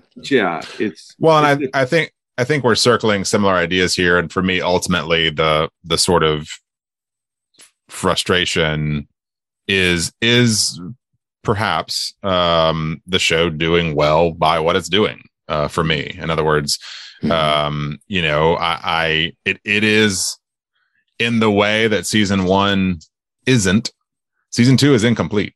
Like there are definitive residual elements for a show about a we can call it this a fantasy of of kindness goodness gentleness towards fellow man season two says okay well let's let's pop that fantasy a little bit with the notion that some of these things are real some of these feelings that these characters are having what if we play that out in a real Mhm. way uh, josh Yeah. you made the the refutation comment i think it was an article you shared with me where they acknowledge nate the the the monologue nate gives um is kind of the voice of the audience which is why is this character not with his child whom he claims to love so much and and Yeah. you know so so it's kind of do it's doing a lot of work and i can i can respect that and there's a world where post season two i have uh can reflection uh with new content look back and be like okay i i, I can live with it it kind of irons itself out but it's kind of what i'm I- for the season yeah please It, just just because we're we're this feels like the most appropriate moment to sort of make this this interplay. When we three got together to discuss season one, uh, we mentioned at least in passing, or maybe it was in the undertone. I can't remember if we explicitly stated it that a lot of the tone of season one is showing you that you can lose and you can still win. Like even you know they they they lose at the end. You don't expect them to, but Manchester City and courtesy of Jamie Tartt, they lose and they get relegated, but they still win. They win community, they win all of these other things. And so that was a sh- that was a season about showing that you can lose and you can still win. And I really feel like this season overall, among a myriad of other things it might be doing, is about how you can win and still lose because they Come on, win preacher. promotion. Or, they or- or win. you can tie. You can tie and still lose. You can tie and still lose. It still happens. Um, because like think about it. On paper, like what's happened? The team has earned promotion. That's happened. And then on paper, uh, Keeley has been given this profound opportunity, but now her relationship is with with with Roy is at risk. Um, Sam is coming into his own, but but then you know, and Sam and Rebecca, like they have you know shared a thing, but then there's also some tension there, and we don't know if that's really going to progress the way it the way it goes, and uh, and then all that is wrapped up with Nate. So I really feel like not trying to be cutesy here. If the first season is about showing you that you can lose and still win, I really do feel like season two is about how you can win and still lose. And it remains to be seen from where we're sitting having this conversation how season three will interplay those two narratives together. Um, but I think because of that, that's certainly a much less comfortable narrative to follow to recognize like oh yeah you can win and still lose. Um that that that's less optimistic. We like hearing stories about how yeah you didn't you you didn't win the big game but you won all of these other things we don't like hearing about the stories about where you get the thing you wanted or you get the thing you're after and then along the way you lost this you lost this you lost this but both are really vital stories to engage with just one is less comfortable than the other and i think season 1 set up the audience of Ted Lasso to be like, this is the huge heartwarming show. And I think it's a little bit more mature than that, a little bit more complicated than that. And, and, and, and it's okay if the responses are in kind, a little bit more complicated, a little bit more nuanced. Um, I think that's okay. Reed, I'm happy for us to pivot to the either that's the right or, or favorite scenes. But for you, I'll ask uh, you weren't nearly as sort of on the fence as I was the first time through at the end. As we've had this ongoing conversation about how subtle is too subtle, do are you like, ah, it is what it is? Do you do you feel like the weight of Nate's uh, punch is earned? You know, what what are your sort of It's hard to. Uh, so for me, the short answer is yes. They earn it for me. Uh, watching it through, especially, I feel like they did the work. Sure. And and and I feel like the only reason that the first time through you don't see it coming is because you don't expect a character like that to do something like that. You, you But- don't want you don't want to see it come. Yes. No, Absolutely. no, absolutely. And so you're kind of in denial and you're kind of just waiting for the character to come back around. But all of us, I I say all of us, I, I think most people have experienced a rift to a relationship. They've experienced something where it's like, man, we used to be like, we used to be like this. And now it just, there was a falling out. And if you're lucky and if you do the work, those relationships repair. But I think probably an alarming amount of us, maybe all three of us in this conversation, have relationships, friendships that we could point to, uh, maybe you know familial relationships or something that we could point to. It could be like, yeah, that relationship never never repaired. It was it it it ended poorly, ended badly, and uh, and it never repaired. And so I think to that end, it really works for me. Like what happens with with Nate really works for me. Something that I might talk about after we get on the other side of of, of that's so right, and after we get on the other side of, of our favorite lists is, uh, but I but I'll tease in this moment is that in many in many ways, watching it this second time around, I've equated what happens with Nate in his arc uh, to a, a, a real loss of faith. Like he he was brought into an experience where he really believed a lot, and then uh, at the end, again, I'll I'll I'll unpack it a lot more once we get on the other side of our lists. But he literally takes the believe poster and rips it to shreds. Like he is lit- visually and symbolically, like that character has lost faith. He's lost faith in Ted. Maybe to a large degree, has lost faith in in in a lot of things that he took uh, for granted. And um, I'm not trying to be glib or silly here. It- like when the leaves are getting ready on a tree or getting ready to die and fall off, they lose their color. Yeah, it's a really ob- it's a really obvious uh, uh, uh, uh, visual representation, but his turning gray through the course of the series, he's losing something. Piece after piece, he's losing something. Um, and uh, it's not just chalk it up to stress or whatever. That's a very visual thing of like, hey, he's entering in to his winter. He's entering into something where, uh, you know, he's he's really lost a lot. And so to that degree, I have a lot of sympathy, and I do think the show earns that. I think the only reason that I shouldn't say the only reason because that feels dismissive. I think the reason it doesn't work for a lot of people is because Josh, to your point, we didn't want to see that happen for his character. That's not what we're after with this show. Um, and and so because we didn't want to see that, then we we want we're kind of in a maybe reactive denial that that's you know like they didn't they didn't they didn't bring us there. That that character was never that thing. Yeah, but that's that's the way life goes sometimes. That's the way characters are sometimes. Is you know that that's the one that you know it's the hope that kills you. So, um, but anyway, that's my answer to your question. Well, let's. How about we? uh How about we do some? That's so right, real quick. I like it. Take us away, Andrew. That's so right. It's just so right. It's just so right. That's just so right. It's just so right. Here we are, and that's so right. We are each going to uh, uh, check our list, and Josh, as our guest, you get to pick your topmost uh, uh, as you assess Ted Lasso season two. What is the thing you would identify as oh so right? um, I, I tell you, and, and Reed, it's something you said a minute ago that you're talking about the difference between season one and season two. How season one is almost a, you know, it's it's almost the gospel according to to Ted, Yeah. Mm. right? Mhm. Well, then season two shows you these people trying to live by that, Mm. and for for most of us, um, for almost probably everybody listening, that when it comes to faith and belief and trusting in something that's bigger than yourself, that there's often a, a testing that has to get that has to get worked out, and I think season two is all about seeing that get worked out. Um, Mm. you know, and, and what it's doing for these characters or not doing in Nate's case um, uh, right now. Um, Right. I, I, see that as something that that I think this show nails is seeing characters uh, struggle with choices, even choices like Rebecca's choice to to see Sam and and all this other Mm. Yeah. stuff. Right. You're seeing you're seeing characters struggle to make choices through this new lens that they have to see the world. Um, Yeah. Yeah. and I think the show just absolutely crushes that. Agreed. Nathan, what's did, did you say you were about to no, say I was I about agree? to. I was about to do the I, I agree. Uh, that's so funny.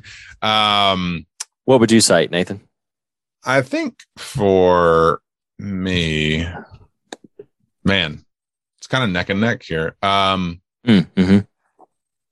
Okay, so my my that's so rights are just two character names, and if you if one if Reed you don't name the other one, I'll name it as my surrogate because it's basically number one as well. The only reason I'm going with the one I'm going with, and it's Jamie Tartt, hmm. is they're they really impressively pull off a fully dimensioned character journey with that guy. Yes. Yes. Through these through, uh, through the whole show, but but definitely manifesting in this season. I mean, Yes. that, Absolutely. Yeah. Mhm. that that the season ends that that Jamie Tartt, the one who shakes his ass for the crowd and points to his shirt and sings the shark song and and uh, uh God, what is his line? This uh, you know this.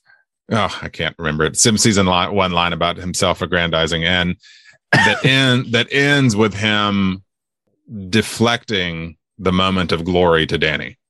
Like Yes. he Yes, he chooses to kind of sublimate his own honor in Yes. order to let Mhm. Dani have his uh, not redemptive moment. He didn't he didn't fail in a in a qualitative way when he inadvertently killed Earl.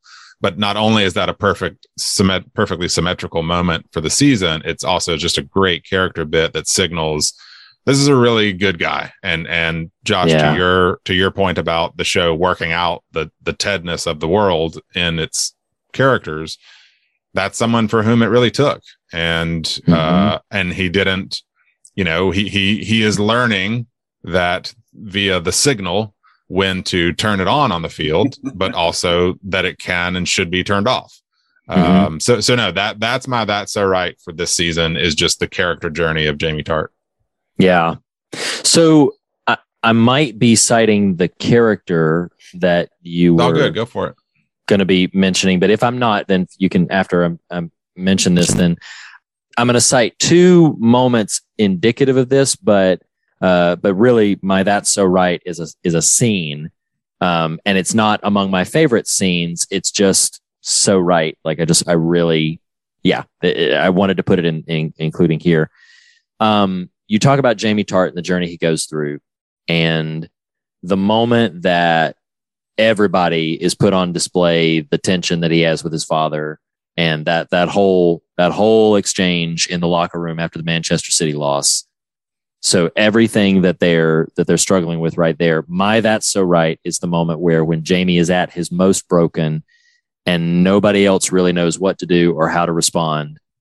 He's here, he's there, he's every effing where. Roy Kent steps forward and hugs that man in one of the most heartfelt, tender, just just powerful, powerful moments. And Roy Roy Kent, uh, sort of writ large, that moment specifically, but sort of Roy Kent is is somebody like I love what they do with his character. I loved him last. se- I love him so much as a character last season, but what they do with him here, you know, his whole journey, you know, the dash back to the airport in the rom com episode, like everything that they do with Roy Kent in this season is just uh is just an absolute delight. Uh, admittedly, Yes, with an asterisk on the stuff against Keeley, but uh, Sure. yeah, Well, and yes, so it was Roy and Jamie, and the only reason I picked Jamie is while while Roy is such an incredible character, there is a less visibly well defined arc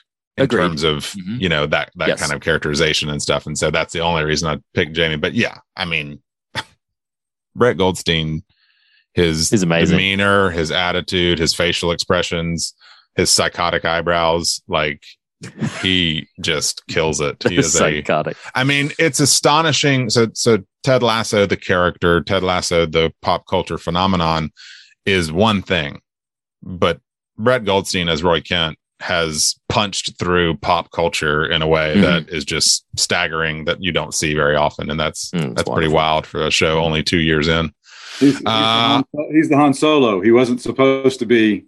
Yeah. Mm, My mm. gosh, everyone, everyone loves that guy. Yeah, Hey, abs- Nathan, there's a line you mentioned Jamie and his journey, which is fantastic.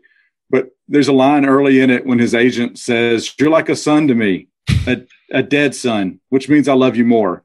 Um, and it, it just kind of sets up what this poor guy's dealing with at the beginning. so, so great. Oh god, it's so great.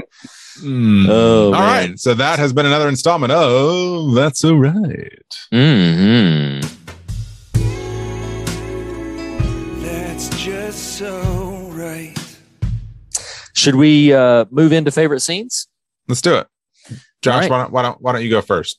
So so in descending order for you, if there is a Mm-hmm. status ranking. descending order. Uh, there, I don't have a status ranking, but um, I, I mentioned it earlier. Akufo's meltdown is is phenomenal. When he tells him he's going to buy his house and he's going to take a dump in every room, and then burn it down. burn it down, and then you know it, it, the scene the scene is over, and he walks out and he starts like you know groping and and, and just terrorizing the mannequin, and then he starts motioning the the poop. You know? Yeah, yeah. Oh my oh gosh, it's That's so phenomenal. great. I love it. Oh, it's so great. That's Well, wonderful. the the response of Sam to that is really great too. Oh, Lord, he's kind of just just like- disbelief. he's just like, wow. Um, I think. Reed, do you want to go? Do you want me to go? No, I want you to go. Okay, okay. You might have said that. Um, illustrating the Rouse brain, uh, uh, pivoting completely the opposite direction in terms of tone and content. Uh, to me, my favorite scene of of perhaps the series, um, because of what it represents emotionally of the show, what it represents technically of the show, is the parallel uh, confessions of Ted and Rebecca in No Weddings and a Funeral. It's Mm, mm, it's a mm. it's a masterful bit of filmmaking. Um, it is, while I would agree with anyone who says it doesn't represent necessarily the comedic elements of the series, uh, I, I'm, I'm fine with that. But what it does so well is character, is scripting, is editing, uh, Mhm. is all of the acting. I don't know if I said performance, like all of the elements are working in perfect har- Like that's a scene when it's Amazing. happening the first time. I was kind of like, I kind of can't believe they're doing this so well. Like it is a tightrope to pull that off, and and everyone delivers. So that's that's probably my favorite scene of the season, despite its heavy emotionality. No, I, I understood. Understood. Um, descending order. You said right. Hmm. Whatever you want to do, Lackey. Off All right, the I'm top gonna ma- rope from the from outside the ring. Okay. All right. Yeah, that's right. that's right. You didn't see the elbow coming. It's like right there. man. God, I, I regret my, my moment there. no. Okay. So, um, I'm actually going to cite what what I would list as my favorite scene of this season. Okay. Um, just because I, I don't want it to get stolen. With apologies. Um, when Ted is so mad at Dr. Sharon because she she's left and she wasn't going to say goodbye, and I love so so much and what it says about these characters, what it says about where they are. When she's like, "It's all in the letter. It's all in the letter." And so then he is, he's like, you know what? I'm not, I'm not ever reading your stupid letter. And then so, you know, like, and then so the scene kind of escalates and he's like, all right, fine, fine. I'll read it. I'll read your stupid letter. He starts reading it. And then, you know, you see Jason Sudeikis, just a wonderful performance moment for him because you see every thought going through his head.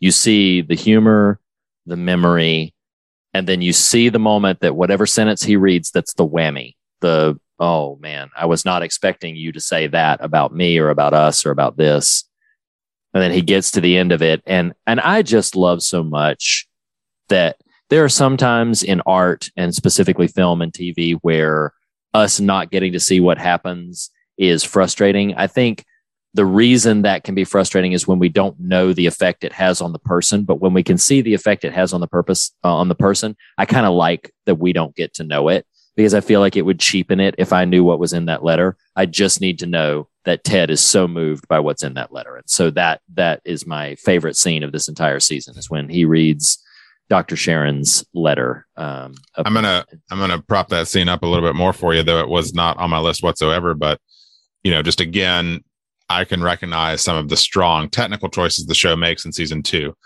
and that that letter scene is all about affirmation, uh, encouragement, compassion, grace, heartening to another one to another. And it's, but we as the audience aren't privy to the communication itself. Right. What is the other moment from the season where we are not privy to the communication itself? It is its opposite. It is Rupert to Nate.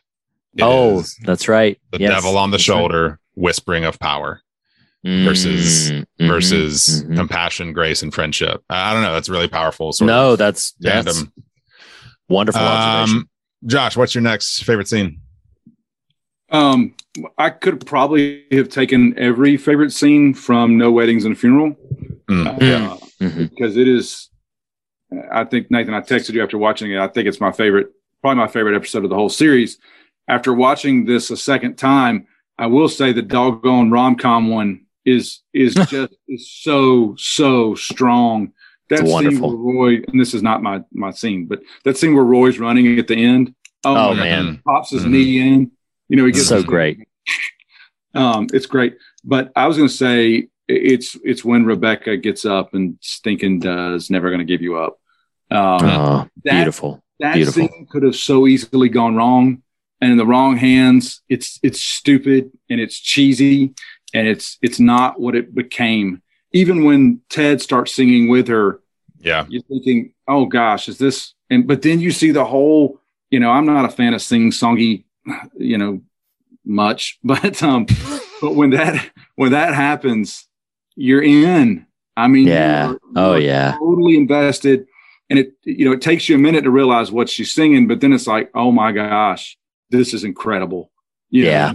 she just rickrolled her father's funeral in the most beautiful way possible, and I I, I love that scene. I love that episode. uh, I think it's it's highlight real stuff for this show. Mm-hmm. Yeah, wonderful stuff. Wonderful stuff. Um, I'll go. I'll I'll I'll uh, sort of throw out fire out my other two real quick because they've both been referenced and for the sake of time. So Hmm. one is uh the Roy Jamie moment post Man City in the locker room. That's just a really powerful, powerful, powerful scene. Uh, that's that's signaling some really great character work between characters we love. And then the third one is you had me at coach. I mean, the Oh, entire the entire sequence from him leaving the sort of faux sports center scenario and and returning to the actual pitch, uh, culminating in the audience yelling, "He's here! He's there! He's everywhere!" I mean, it's it's just a fantastic run uh, uh, for the character, and and I'm going to cite it as my third favorite scene. That's awesome. Um, if you don't mind, Josh, I'll go ahead and list my last two, and then I'll pivot to you to bring us home, if that's okay. Um, so my last two, which I'm having difficulty ranking which of them are my favorite. Uh, one of them is an. Ext- I'll mention this one first because it's an extension of what you just said, Nathan, and that's the interplay of the confessions between um, Ted and Rebecca. Not between Ted and Rebecca, but Ted is Right. talking to Dr. Sharon. Rebecca is talking to her mom uh, Rebecca's talking about uh, you know finding her father's infidelity and Ted uh, his his father's suicide, and so they're having that. But the scene that I wanted to mention, the one that immediately follows that, we leave Rebecca, and it stops the interplay, and Sharon asks Ted to say something about his father that he likes. Oh, and, it's so and- good. And then when he tells the Johnny Tremain story about how his father read, stayed up all night reading Johnny Tremain so that his son wouldn't be nervous about a little test. And then that really breaks Ted down because he realizes like all of that emotion swelling in on him about what he never told his father and what he wishes he told his father. And then it called, I mean, it's, this is, this is, harkening back to what we loved so much about season one. This is when Ted Lasso like sort of gets that spirit again. Is because he said, I don't know if this is, you know, illegal or whatever, but can I have a hug? And she says, Of course. And he said, You're going to charge me for this session. She said, Of course I will, Ted. and he says, I appreciate your integrity. Like That's great. just- Yes, it's I it's, it's your wonderful. integrity. Yeah. It's just is is wonderful. Uh, and she's like, and for the house call, like it's just it, it's really it's really wonderful. But that whole sequence, his Yeah. revelation about his father and everything, that's that that moment, um, which is an extension of, but but separate from the other one. And then the other one that I'll mention has a dark turn to it. That's also also been referenced about the um, uh, when they agree to go with the false nine through the second half of the last game, but they wanting to come in for a rally, and Isaac McAdoo looks up at that poster, and all the whole team goes up. Now, obviously, what's happening with Nate in that moment is is frustrating and heartbreaking, but the team coming forward, they've never done that in that show. We saw Roy Kent do it in one episode at the tail end, but the team stepped forward and all touched the believe poster and that just I, I loved it so much. It's one of my one of my favorite moments of this season. So uh, that's that's my last two. Josh why don't you give us your third and then we'll we'll we'll go out from there. So the one I, I written down was the Roy Jamie moment in the Mm, in the locker mm. room, which I think is- is so symbolic of almost everything that's going on in this season with fathers and sons and love and um, but uh, since we've mentioned that a few times, I'll springboard into the the the uh, the funny version that happens uh, in the last episode. i'm so glad you mentioned When when come together and he headbutts him. And He's like, "Why did you do that?" And he's like, "So I can do this." You know, and he hugs oh, him. that's so great It's it's it's echoes, and we mentioned last time I was on um, how Ted Lasso uh, borrows from Major League, the movie from Mm. you know the late '80s, early '90s, whenever that came out. Um, but there's a scene with Corbin Bernsen and Tom Berenger, Bering, Berenger, Behringer. Tom Berenger, who uh, Tom Berenger is the Roy Kent. Yeah, Tom, he's the Roy Kent character, and Corbin Bernsen is the the Jamie Tartt. And they they just they win the pennant or whatever they do, and Berenger punches uh, Bernsen because I think he might have slept with his wife. Um, it was something that he shouldn't have done, and uh, but then they hug afterwards. You know, it's like yeah, we won.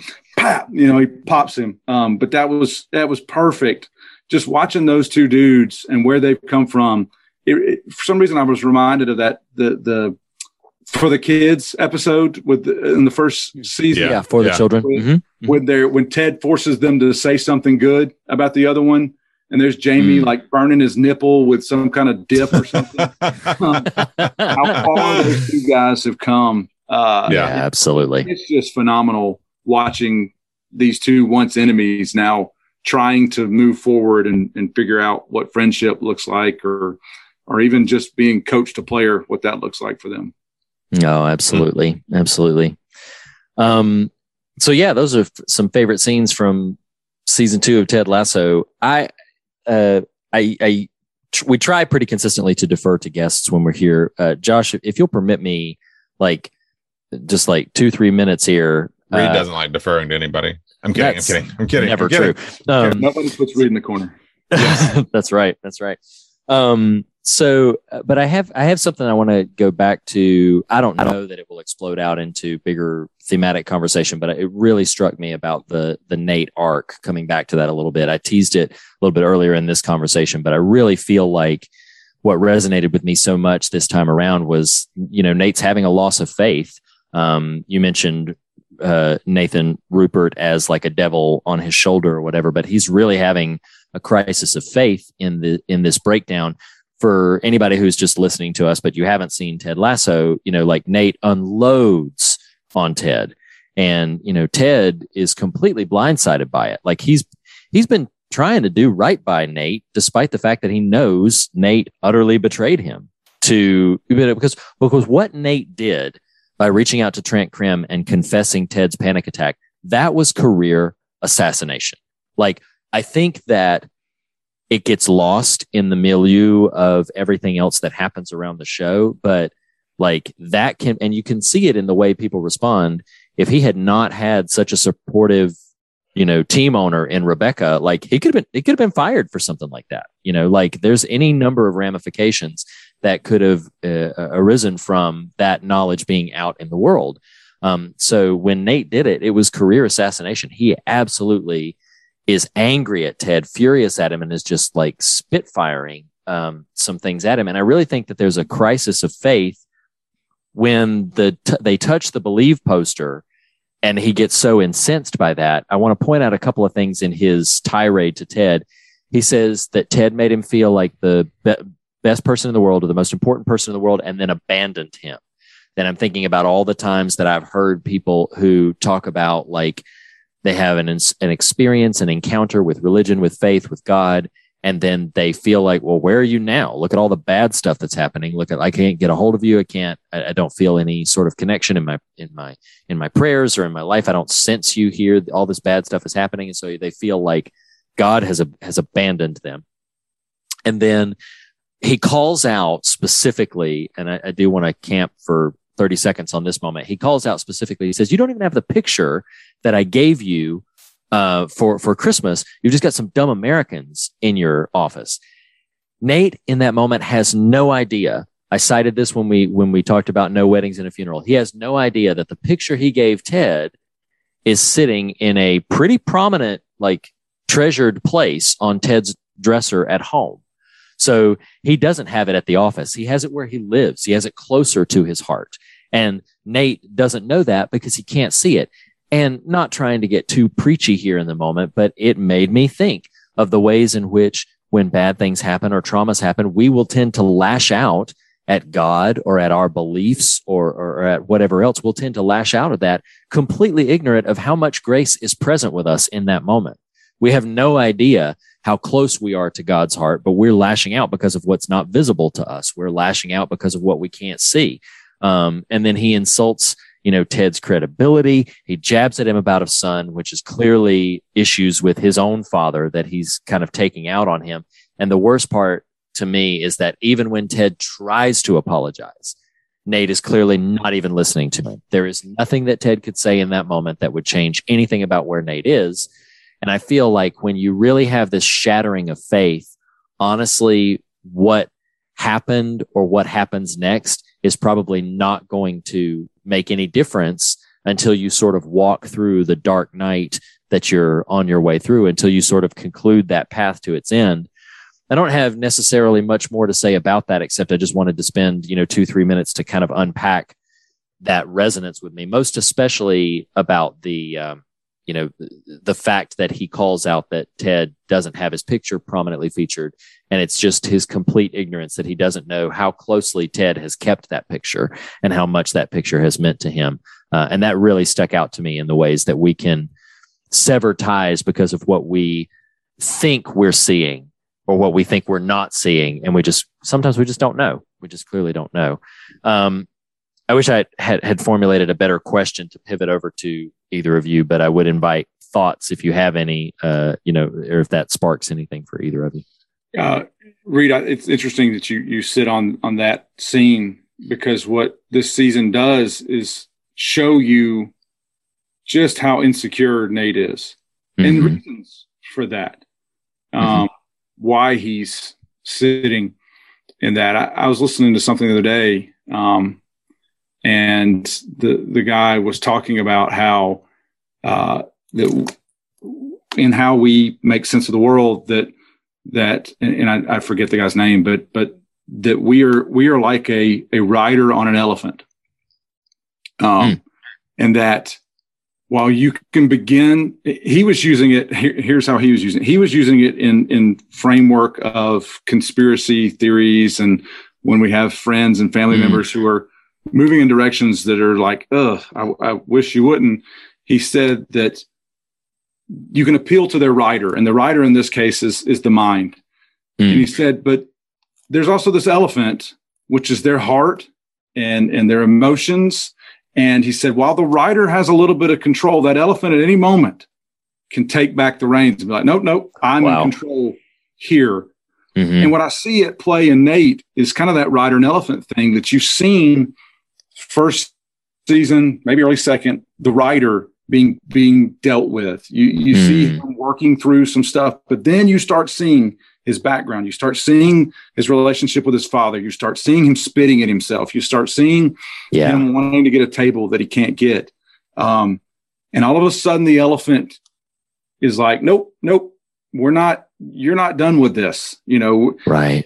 in in my experience with you know my own insecurity or seeing it in other people it often kind of looks like that that there may be progress and then boom you know there's something else Th- there may come a you know instead of four steps forward and one step back you're getting four steps forward and then maybe 12 steps back Mm. because all of a sudden that insecurity which is so strong in that person's life just completely yanks uh, the, the, the direction back to wherever they were.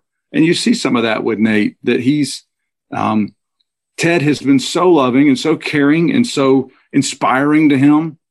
But then mm-hmm. when he, he- he's still the same Nate we met in season one. Right. He hasn't, he hasn't dealt with what led him to that point. And so that's one of the things that kind of excites me about the ambiguity of where we left season two is Sure. what's going to happen there? Because if it's in the vein of Ted Lasso, you know, we're hoping that Nate deals with that. Yeah. No, well, and, and to and yes, Josh, I think I and I'll acknowledge full on that they have wisely given themselves some scaffolding for the future. Like like there's there's a clear direction they can go and and kind of do some some good work in that. And it's funny just processing hearing y'all talk about the Nate arc and that journey and and Reed uh, Josh, you'll resonate with some of this too. But last week we talked about calling and in a hidden life, and and Josh, the movie A Hidden Life, it's it's um, uh, kind of World War II Holocaust era film that's all about this just the small and the secret, the small and the how how the smallness of a life can can bloom into and its impact and effect. Um, but what came up in that conversation was this the language we sometimes use in faith circles of being called to particular platforms of, of elevation and identity and uh, notoriety and fame and all this and celebrity to, to be put a real blunt word on it.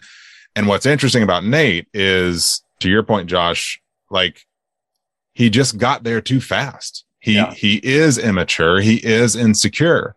And bless his heart, he his platform, was his platform outran his character. Yes, Mm, absolutely. Absolutely. And and he had the right um sort of guide in Ted and in the warm sort of nest that that that character can create, but it kind of overshot. And Josh, we've referenced several times. Keeley has a line early in this season. I think, oh, it's she might even be talking to Phoebe about her halitosis. I think it uh, is. where Mhm. She says problems are like mushrooms. If you leave them in the dark too long, they grow, and that that is the signal of what is occurring with Nate. We just, and I, I will own it even for myself. You just kind of don't want to know the problems there until oh my god, it has ballooned and and gone nuclear as he does in the finale. Um, Right. But it's so, inst- I do think it's instructive for the era we live in and what does what do the creators wisely do with Nate?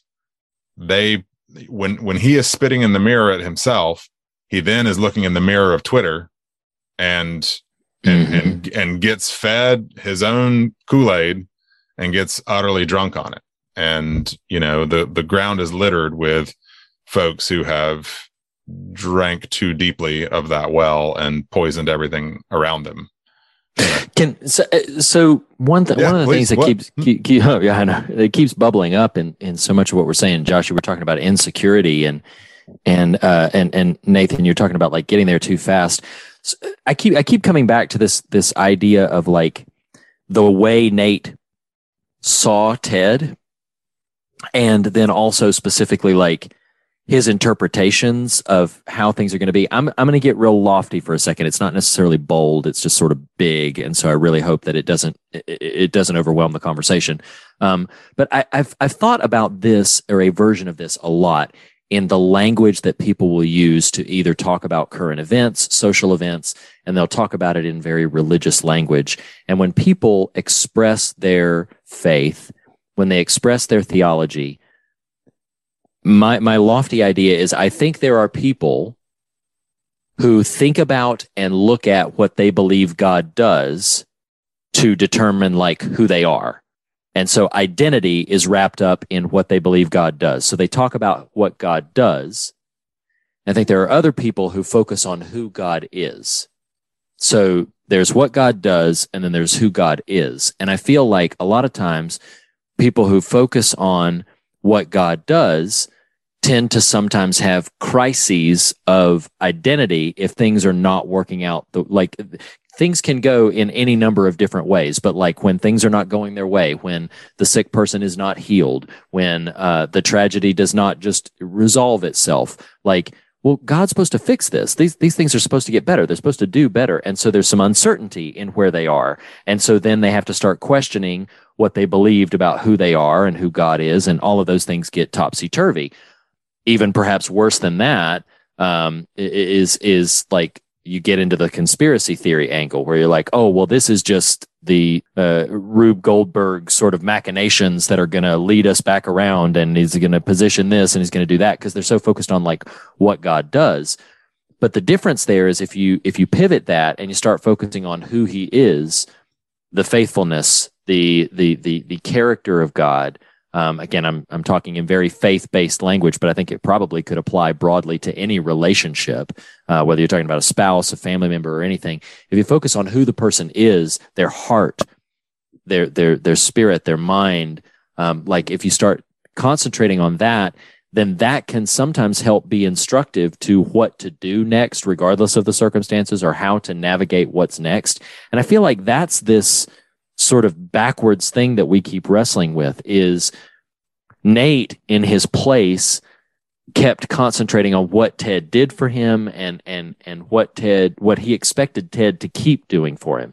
And when that fell apart or when that wasn't there and when it didn't look exactly the way that Nate thought it should look, then that completely subverted his understanding of the identities at play. He suddenly thinks because he says everybody loves you Ted Lasso, but I think you're a joke, you know? And and so he's talking about like who Ted is. I think you're a joke. And he also says about himself, he said, I belong here. I deserve to be here. And he's completely forgetting that it was Ted who first saw that in him, you know, that it was Ted who first like sort of, you know, Nate, Nate did earn it with his thoughts about it and his thoughts on the team and everything. But it was Ted who first gave him that voice and he's completely abandoned that. Um, so I've just, I, I, again, find it very interesting. I think there's a real struggle we have in relationships when we try to focus on identifying character by action and start saying like, well, this is, and we can do it with exploded up with God. We talk about like, well, this is what God does and, and, and God does this or God does that. And even the relationships that we have in our life, like they do this, they do that. And it's all about transaction and service as opposed to character and heart and spirit. Um, looking more at who God is or looking at who the people in our lives are and looking more at character and integrity. And, and, and I feel like Nate is a prime example of how when you get that backwards, it's very, very fragile. Maybe it might even be not too far to say that it's the house of sand versus or house on sand versus house on rock kind of thing. Um, and uh, anyway, just an explosion of thoughts that just keep bubbling up. I don't know. Uh, I'll I'll tie that off with there's a great line Ted delivers when he's apologizing to the team uh, about withholding the panic attack information, and he says every choice is a chance. Mm-hmm. It is our choices that show who we truly are far more than our abilities. Mm. And it's important to note um, this is an old Robert McKee scripting note a character is what they do. Like mm. the only the only insight we as a viewer, sometimes we in relationship to human people, the only insight we have is is the observations we make of how a person behaves. And the choices Nate makes through this season are reflective of of for it's not a judgmental statement. It is a reflection of who he is though, which is insecure and immature and that's disheartening to us because we so right enjoyed the kind of energy that that character has in the first season and the dynamic that's present but is perhaps a more mature look at what can really happen when insecurity and immaturity don't grow and instead are mm-hmm. told they're the wonder kid but i really said wonderkind hmm. right. I agree. any any other kind of broad thoughts, Josh? You, any anything staring at you that you feel like you want to say about Ted Lasso season two? Uh, a, a quote early on, um, which I think I think kind of sums up Ted Lasso season two, or at least that's what people who think things like like I do about this would say. Um, so mm-hmm. it's when it's when the Dani Rojas uh, discovers that football is death. Um, and Ted is talking to it's it's almost a, this funeral like scene um, where he's talking to the press and he says, uh, "Funny to think about the things in your life that can make you cry just knowing they existed, and then become the same things that make you cry knowing that they're now gone. When those things come into our lives, help us get from one place to a better one." And I thought about that you know, in, in terms of this season, because if if Ted Lasso season three um, moves back into a or, or four or wherever the whatever the end looks like for this, um, it, it looks like you know some of the best things we have are things that we had to work hard for, are things that we had to sacrifice for, are things that involve loss. Um, you know that's why that's why a Thanksgiving meal tastes the way it does when you're with the people you love and the people who aren't there anymore. Um, that's why Christmas, you know, is what it is when when you can remember who who's not there anymore. And, and I think that's right. such an interesting uh, way to look at things. And gosh, I just Sudeikis just nails Ted Lasso so well when he puts it in that golly type way of looking at it. And you're like, Dad gummit, flipping philosopher Forrest Gump has done it again. he nails it time and time again. And you're like, oh my gosh, yeah, daggum, Ted, you've been reading my mail, man. That's me. um, and I, you know, I see that in in him, as I mentioned earlier, as you watch season two, you see you see what kindness, you see what grace, you see what humility, you see what they can do in the lives of the people around you. And um, you, you see how then it begins to spread. You know, Keeley having her opportunity to go and do whatever she's going to do. Roy, good gracious, I didn't even mention it, but Roy coaching the little girls soccer team. Oh, oh it's so great. That is phenomenal. Handing out the trophies at the end and uh, just so good. But but you see all these characters beginning to um, to to get from one place to another, and some of them have dealt with loss, some of them have dealt with pain, but they've all dealt with something. And I think that's where you know you leave Nate at. It's like that something's coming for him. Actually, it Mhm. already has. He just can't name it. He, like the the the the Keeley phrase y'all mentioned earlier about things Mushroom. Yeah. um, he hasn't been able to deal with it yet. Well, well, should he begin to deal with it, then you're going to see it happen for him too. Um, you know, doggone. And we joked last time we were together, man, I'd take a daggum small group through this so quick, um, if, if able, because it, it has so many parallels to what we go through. Um, you Yeah. know, so that's one reasons why it's just, uh, you know, it's such a great, great show and uh, always leaves me, um, you know, even even even in the da- the doggone beard episode, which I, I didn't care for, uh, it, it does leave me wanting more Ted Lasso, uh, you know, time and time again. No, absolutely. I think that's a. I mean, Nathan, unless you have other things to to share, I, think that's a, a really great button to pivot us into the fog meter and everything. Uh, we're you guys, we're gonna have to wait like probably a year, which kind of sucks. And then we're gonna we're gonna come back together and have to make our way through season three when that when that happens. So that you know that's gonna maybe we'll All do right. a little mini a B side at that it- point. Yeah, well, or we do another mini "What Saves Us" series and just go through it again, just for that, you know, for that little bit. But, um, but for right now, we have season two. Let's go into the fog meter uh, in this "What Saves Us" series, the fun and God uh, meter. So, um, Josh, I'm going to start with you. Uh, what would you give on a scale from zero to ten? Talking specifically about Ted Lasso season two, not Ted Lasso the show as a whole, but season two. What would you give? Uh, on the fun meter. Um, so uh, I love Ted Lasso, and we'll go ahead and just throw that out there. I love the show, and I, I love the conversation that season two provoked. You know, even early on, you know, it's funny. You know, the, the line "all press is is good press" type stuff. Um, even early on, like I like I read the Ringer and and such places, and there was a there was a it wasn't a negative Ted Lasso piece, but it was a it was one that was fairly critical. I remember thinking, "What? Are you kidding me? We're not watching the same show," and and it just caused me to lean in more. It's like, let, well, let me tell you why I love it even more. Um, so I- you know, I'd rate it.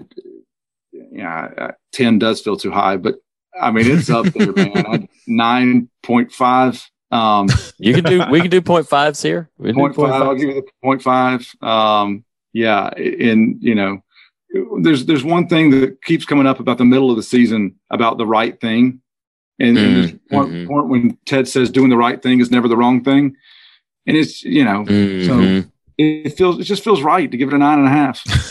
I hear you, man. I hear you, Nathan. What about for you? Um, I especially in comparison to season one, I think for fun, I'm going to be honest and go with a seven. I do have overall some complicated feelings about the architecture that I do think there's a strong chance future TED seasons will iron some out, but taken on its own, um, of course it's fun, but some of the some of the perceived uh, trouble spots aren't totally ironed out for me. So I'm going to land at a seven for it. All right, I think I'm actually going to join you in your seven. Seven was going to was the number I was landing on, and just that's mostly in comparison to season one. If I'm taking season two in a bubble, that that's how I feel about it compared to the way that season one makes me feel. So, um, so seven for me as well. On the God meter, where we measure uh, our like the substance of it, um, I do think this is a this is a season that is more complicated and nuanced and more mature. So uh, while I would ding it down a bit in terms of its pure enjoyment or whatever, I think it is as every bit as substantive as the first one, even if it's not quite as hopeful or optimistic consistently through it because it's telling, as we've already said, a different story. So I'm going to go with the nine and a half on the God meter for season two. Uh, Nathan, what would you give it for the God meter? I do think taking it in this second helping, um, uh, the the broad view of season two, it is more mature in what it's attempting. uh, and a bit more nuanced than perhaps season one was. And so I, I think I'm going to give it a nine. Um, you know, I, I there, there's almost a case it's too smart for what's on the page, and and so Sure. honestly, the honestly the only thing keeping me from a ten is is maybe a little more clarity desired here and there. Uh, but okay, that's that's a me thing. So yeah, Yeah. nine. Oh, I hear. All right, Josh, bring us home. What would you give it for the God meter? Nathan, Nathan, I can't, I can't talk you into a point five. Come on, man. Um, that's got to be high. I mean, the last one was high for me, so I'll get shoot. We'll give it a ten, man. Why not? Do it, Josh. Do Let's it. Do it. Generous judge, um, b- because it it it holds up a mirror. Um, Mhm. and then spits in it. Yeah, and then stinking spits in it and makes you go ah. big. um, you know, it, it uh, yeah, it, it makes if uh, to to he who who- to he to he who has ears, let him hear, um, Mhm. or let him see what's inside and what's outside, and what old Ted's trying to do uh, to help you be a better person. Um, so yeah, I give it. All right. All right. I like it. Um, we give Ted Lasso season two an eight and a half out of 10 on the fog meter. And that is in comparison to, I believe we gave season one a full 10, right? Didn't we give that a full 10? Um, so season two gets an eight and a half on the fog meter, but I think it's still fairly safe to say. Um, I know I'll speak for myself and then I'll ask you, Nathan, and then you, Josh. I still recommend Ted Lasso season two. It did not take a nosedive for me to where I would not recommend the show. I think it does deliver something that's very different from season one in terms of you know what you're after, but it's still it's still something that I cannot wait uh, for season three to come back for. So I strongly recommend it. Nathan, do you recommend it? Absolutely. I think uh, I I do think season two has um, the show's lowest lows, none of them too low, but it also transcends with some of the series' highest highs. I think I think it I think uh, uh, while episode one in summary is a bit more consistent, uh, episode two uh, delivers with some of the most fantastic elements the show has offered yet. Yeah, no, I I, I I get it. Josh, do you recommend Ted Lasso season two? What if he's I like, not. nah? I do not. I thought it's oh, that's yeah, wholeheartedly, man. I love it. It's good stuff. Yeah, that's great. That's great. Well, man, Josh, always a pleasure to have you back. Thank you so much. Um, and uh, Nathan. Well, we always- have to do Ted future installments just to have Josh back, unless he decides to I join us for Werewolves Within or something. If he Well, ventures I into mean- that territory, listen, we are recording on we are recording in the early days of December.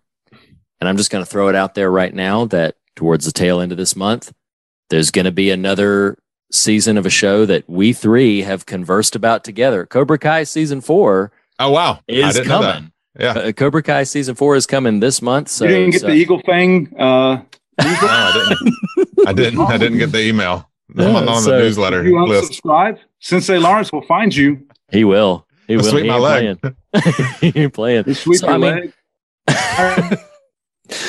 so Josh, man, listen, the the me listeners walk might again. see you. The, the listeners might see you uh, sooner than uh, than than you think. The listeners might hear you, so because I think Cobra Kai season four might might be something we have to reconverse That could about. be B so- side B side opening of 2022. Hey, I love it. I love it. You Your heard it here poor first. Listeners, your poor listeners. You would do that to them. not at Oh, all not at all um but no sincerely thank you so much i know it's late where you are uh it's late where you are nathan too but i don't really care about that because we do this all the time so but i just no, Oof. thank you Friendship. Friendship. Friendship. it's like wow you just held up a mirror and spit in it um so Finish the show, uh, Reed. What's next week? so next week um, we are going to be venturing i'm super excited about this um, we're going to be venturing uh, to not only to another type of film another what saves a century but a whole other planet we're going to be venturing specifically to the planet of the apes and if you want to get even more specific than that we're going to be going to war Yeah, thanks for that Yeah, this is going to keep going forever see now you you bring it you bring it right back to my wrestling days because you sound like you're on the way down to the ring. You're getting ready, you know, like you're charging it up. Okay. so, but no, seriously, um, we're going to be bringing it to war for the Planet of the Apes. That is the most recent installment in the massively sweeping uh, Planet of the Apes fran- franchise. So, War for the Planet of the Apes is our piece next week. Acquaint yourself with that. Um, I think it's fair to say the conversation will be about War for the Planet of the Apes, but we will probably be. I'm watching all three. yeah, we'll probably be referencing Rise and Dawn as well. Just be aware of that, though the conversation will be about War for the Planet of the Apes. See you here next week. As we say on every single episode, the fear of God is the beginning of wisdom, but not the end of the conversation. And in that spirit, we encourage you to fear nothing else and be on your way rejoicing. Thank you again, Josh. Thank you as always, Nathan. And thank you very much as Thanks, always. Bo. Thanks, guys. See you next Go week. Dogs. The fear of God is the beginning of wisdom, but not the end of the conversation. And you can continue the conversation in a variety of ways. Start by visiting thefearofgodpodcast.com for all the latest episodes and news, as well as for merchandise and how to contact us. You can follow us on Twitter at The Fear of God, on Instagram at Fear of God Podcast, or join the Facebook Fear of God discussion group. Special thanks to Jacob Hunt of jacobhuntcomics.com for our artwork, to Lee Wright and Reed Lackey for our theme music, and to Tyler Smith and morethanonelesson.com for making our show possible. Lastly, be sure to subscribe to us on your podcast platform of choice, and if you listen to us through iTunes, we would greatly appreciate a rating and a review. Thanks for listening. We'll see you next week.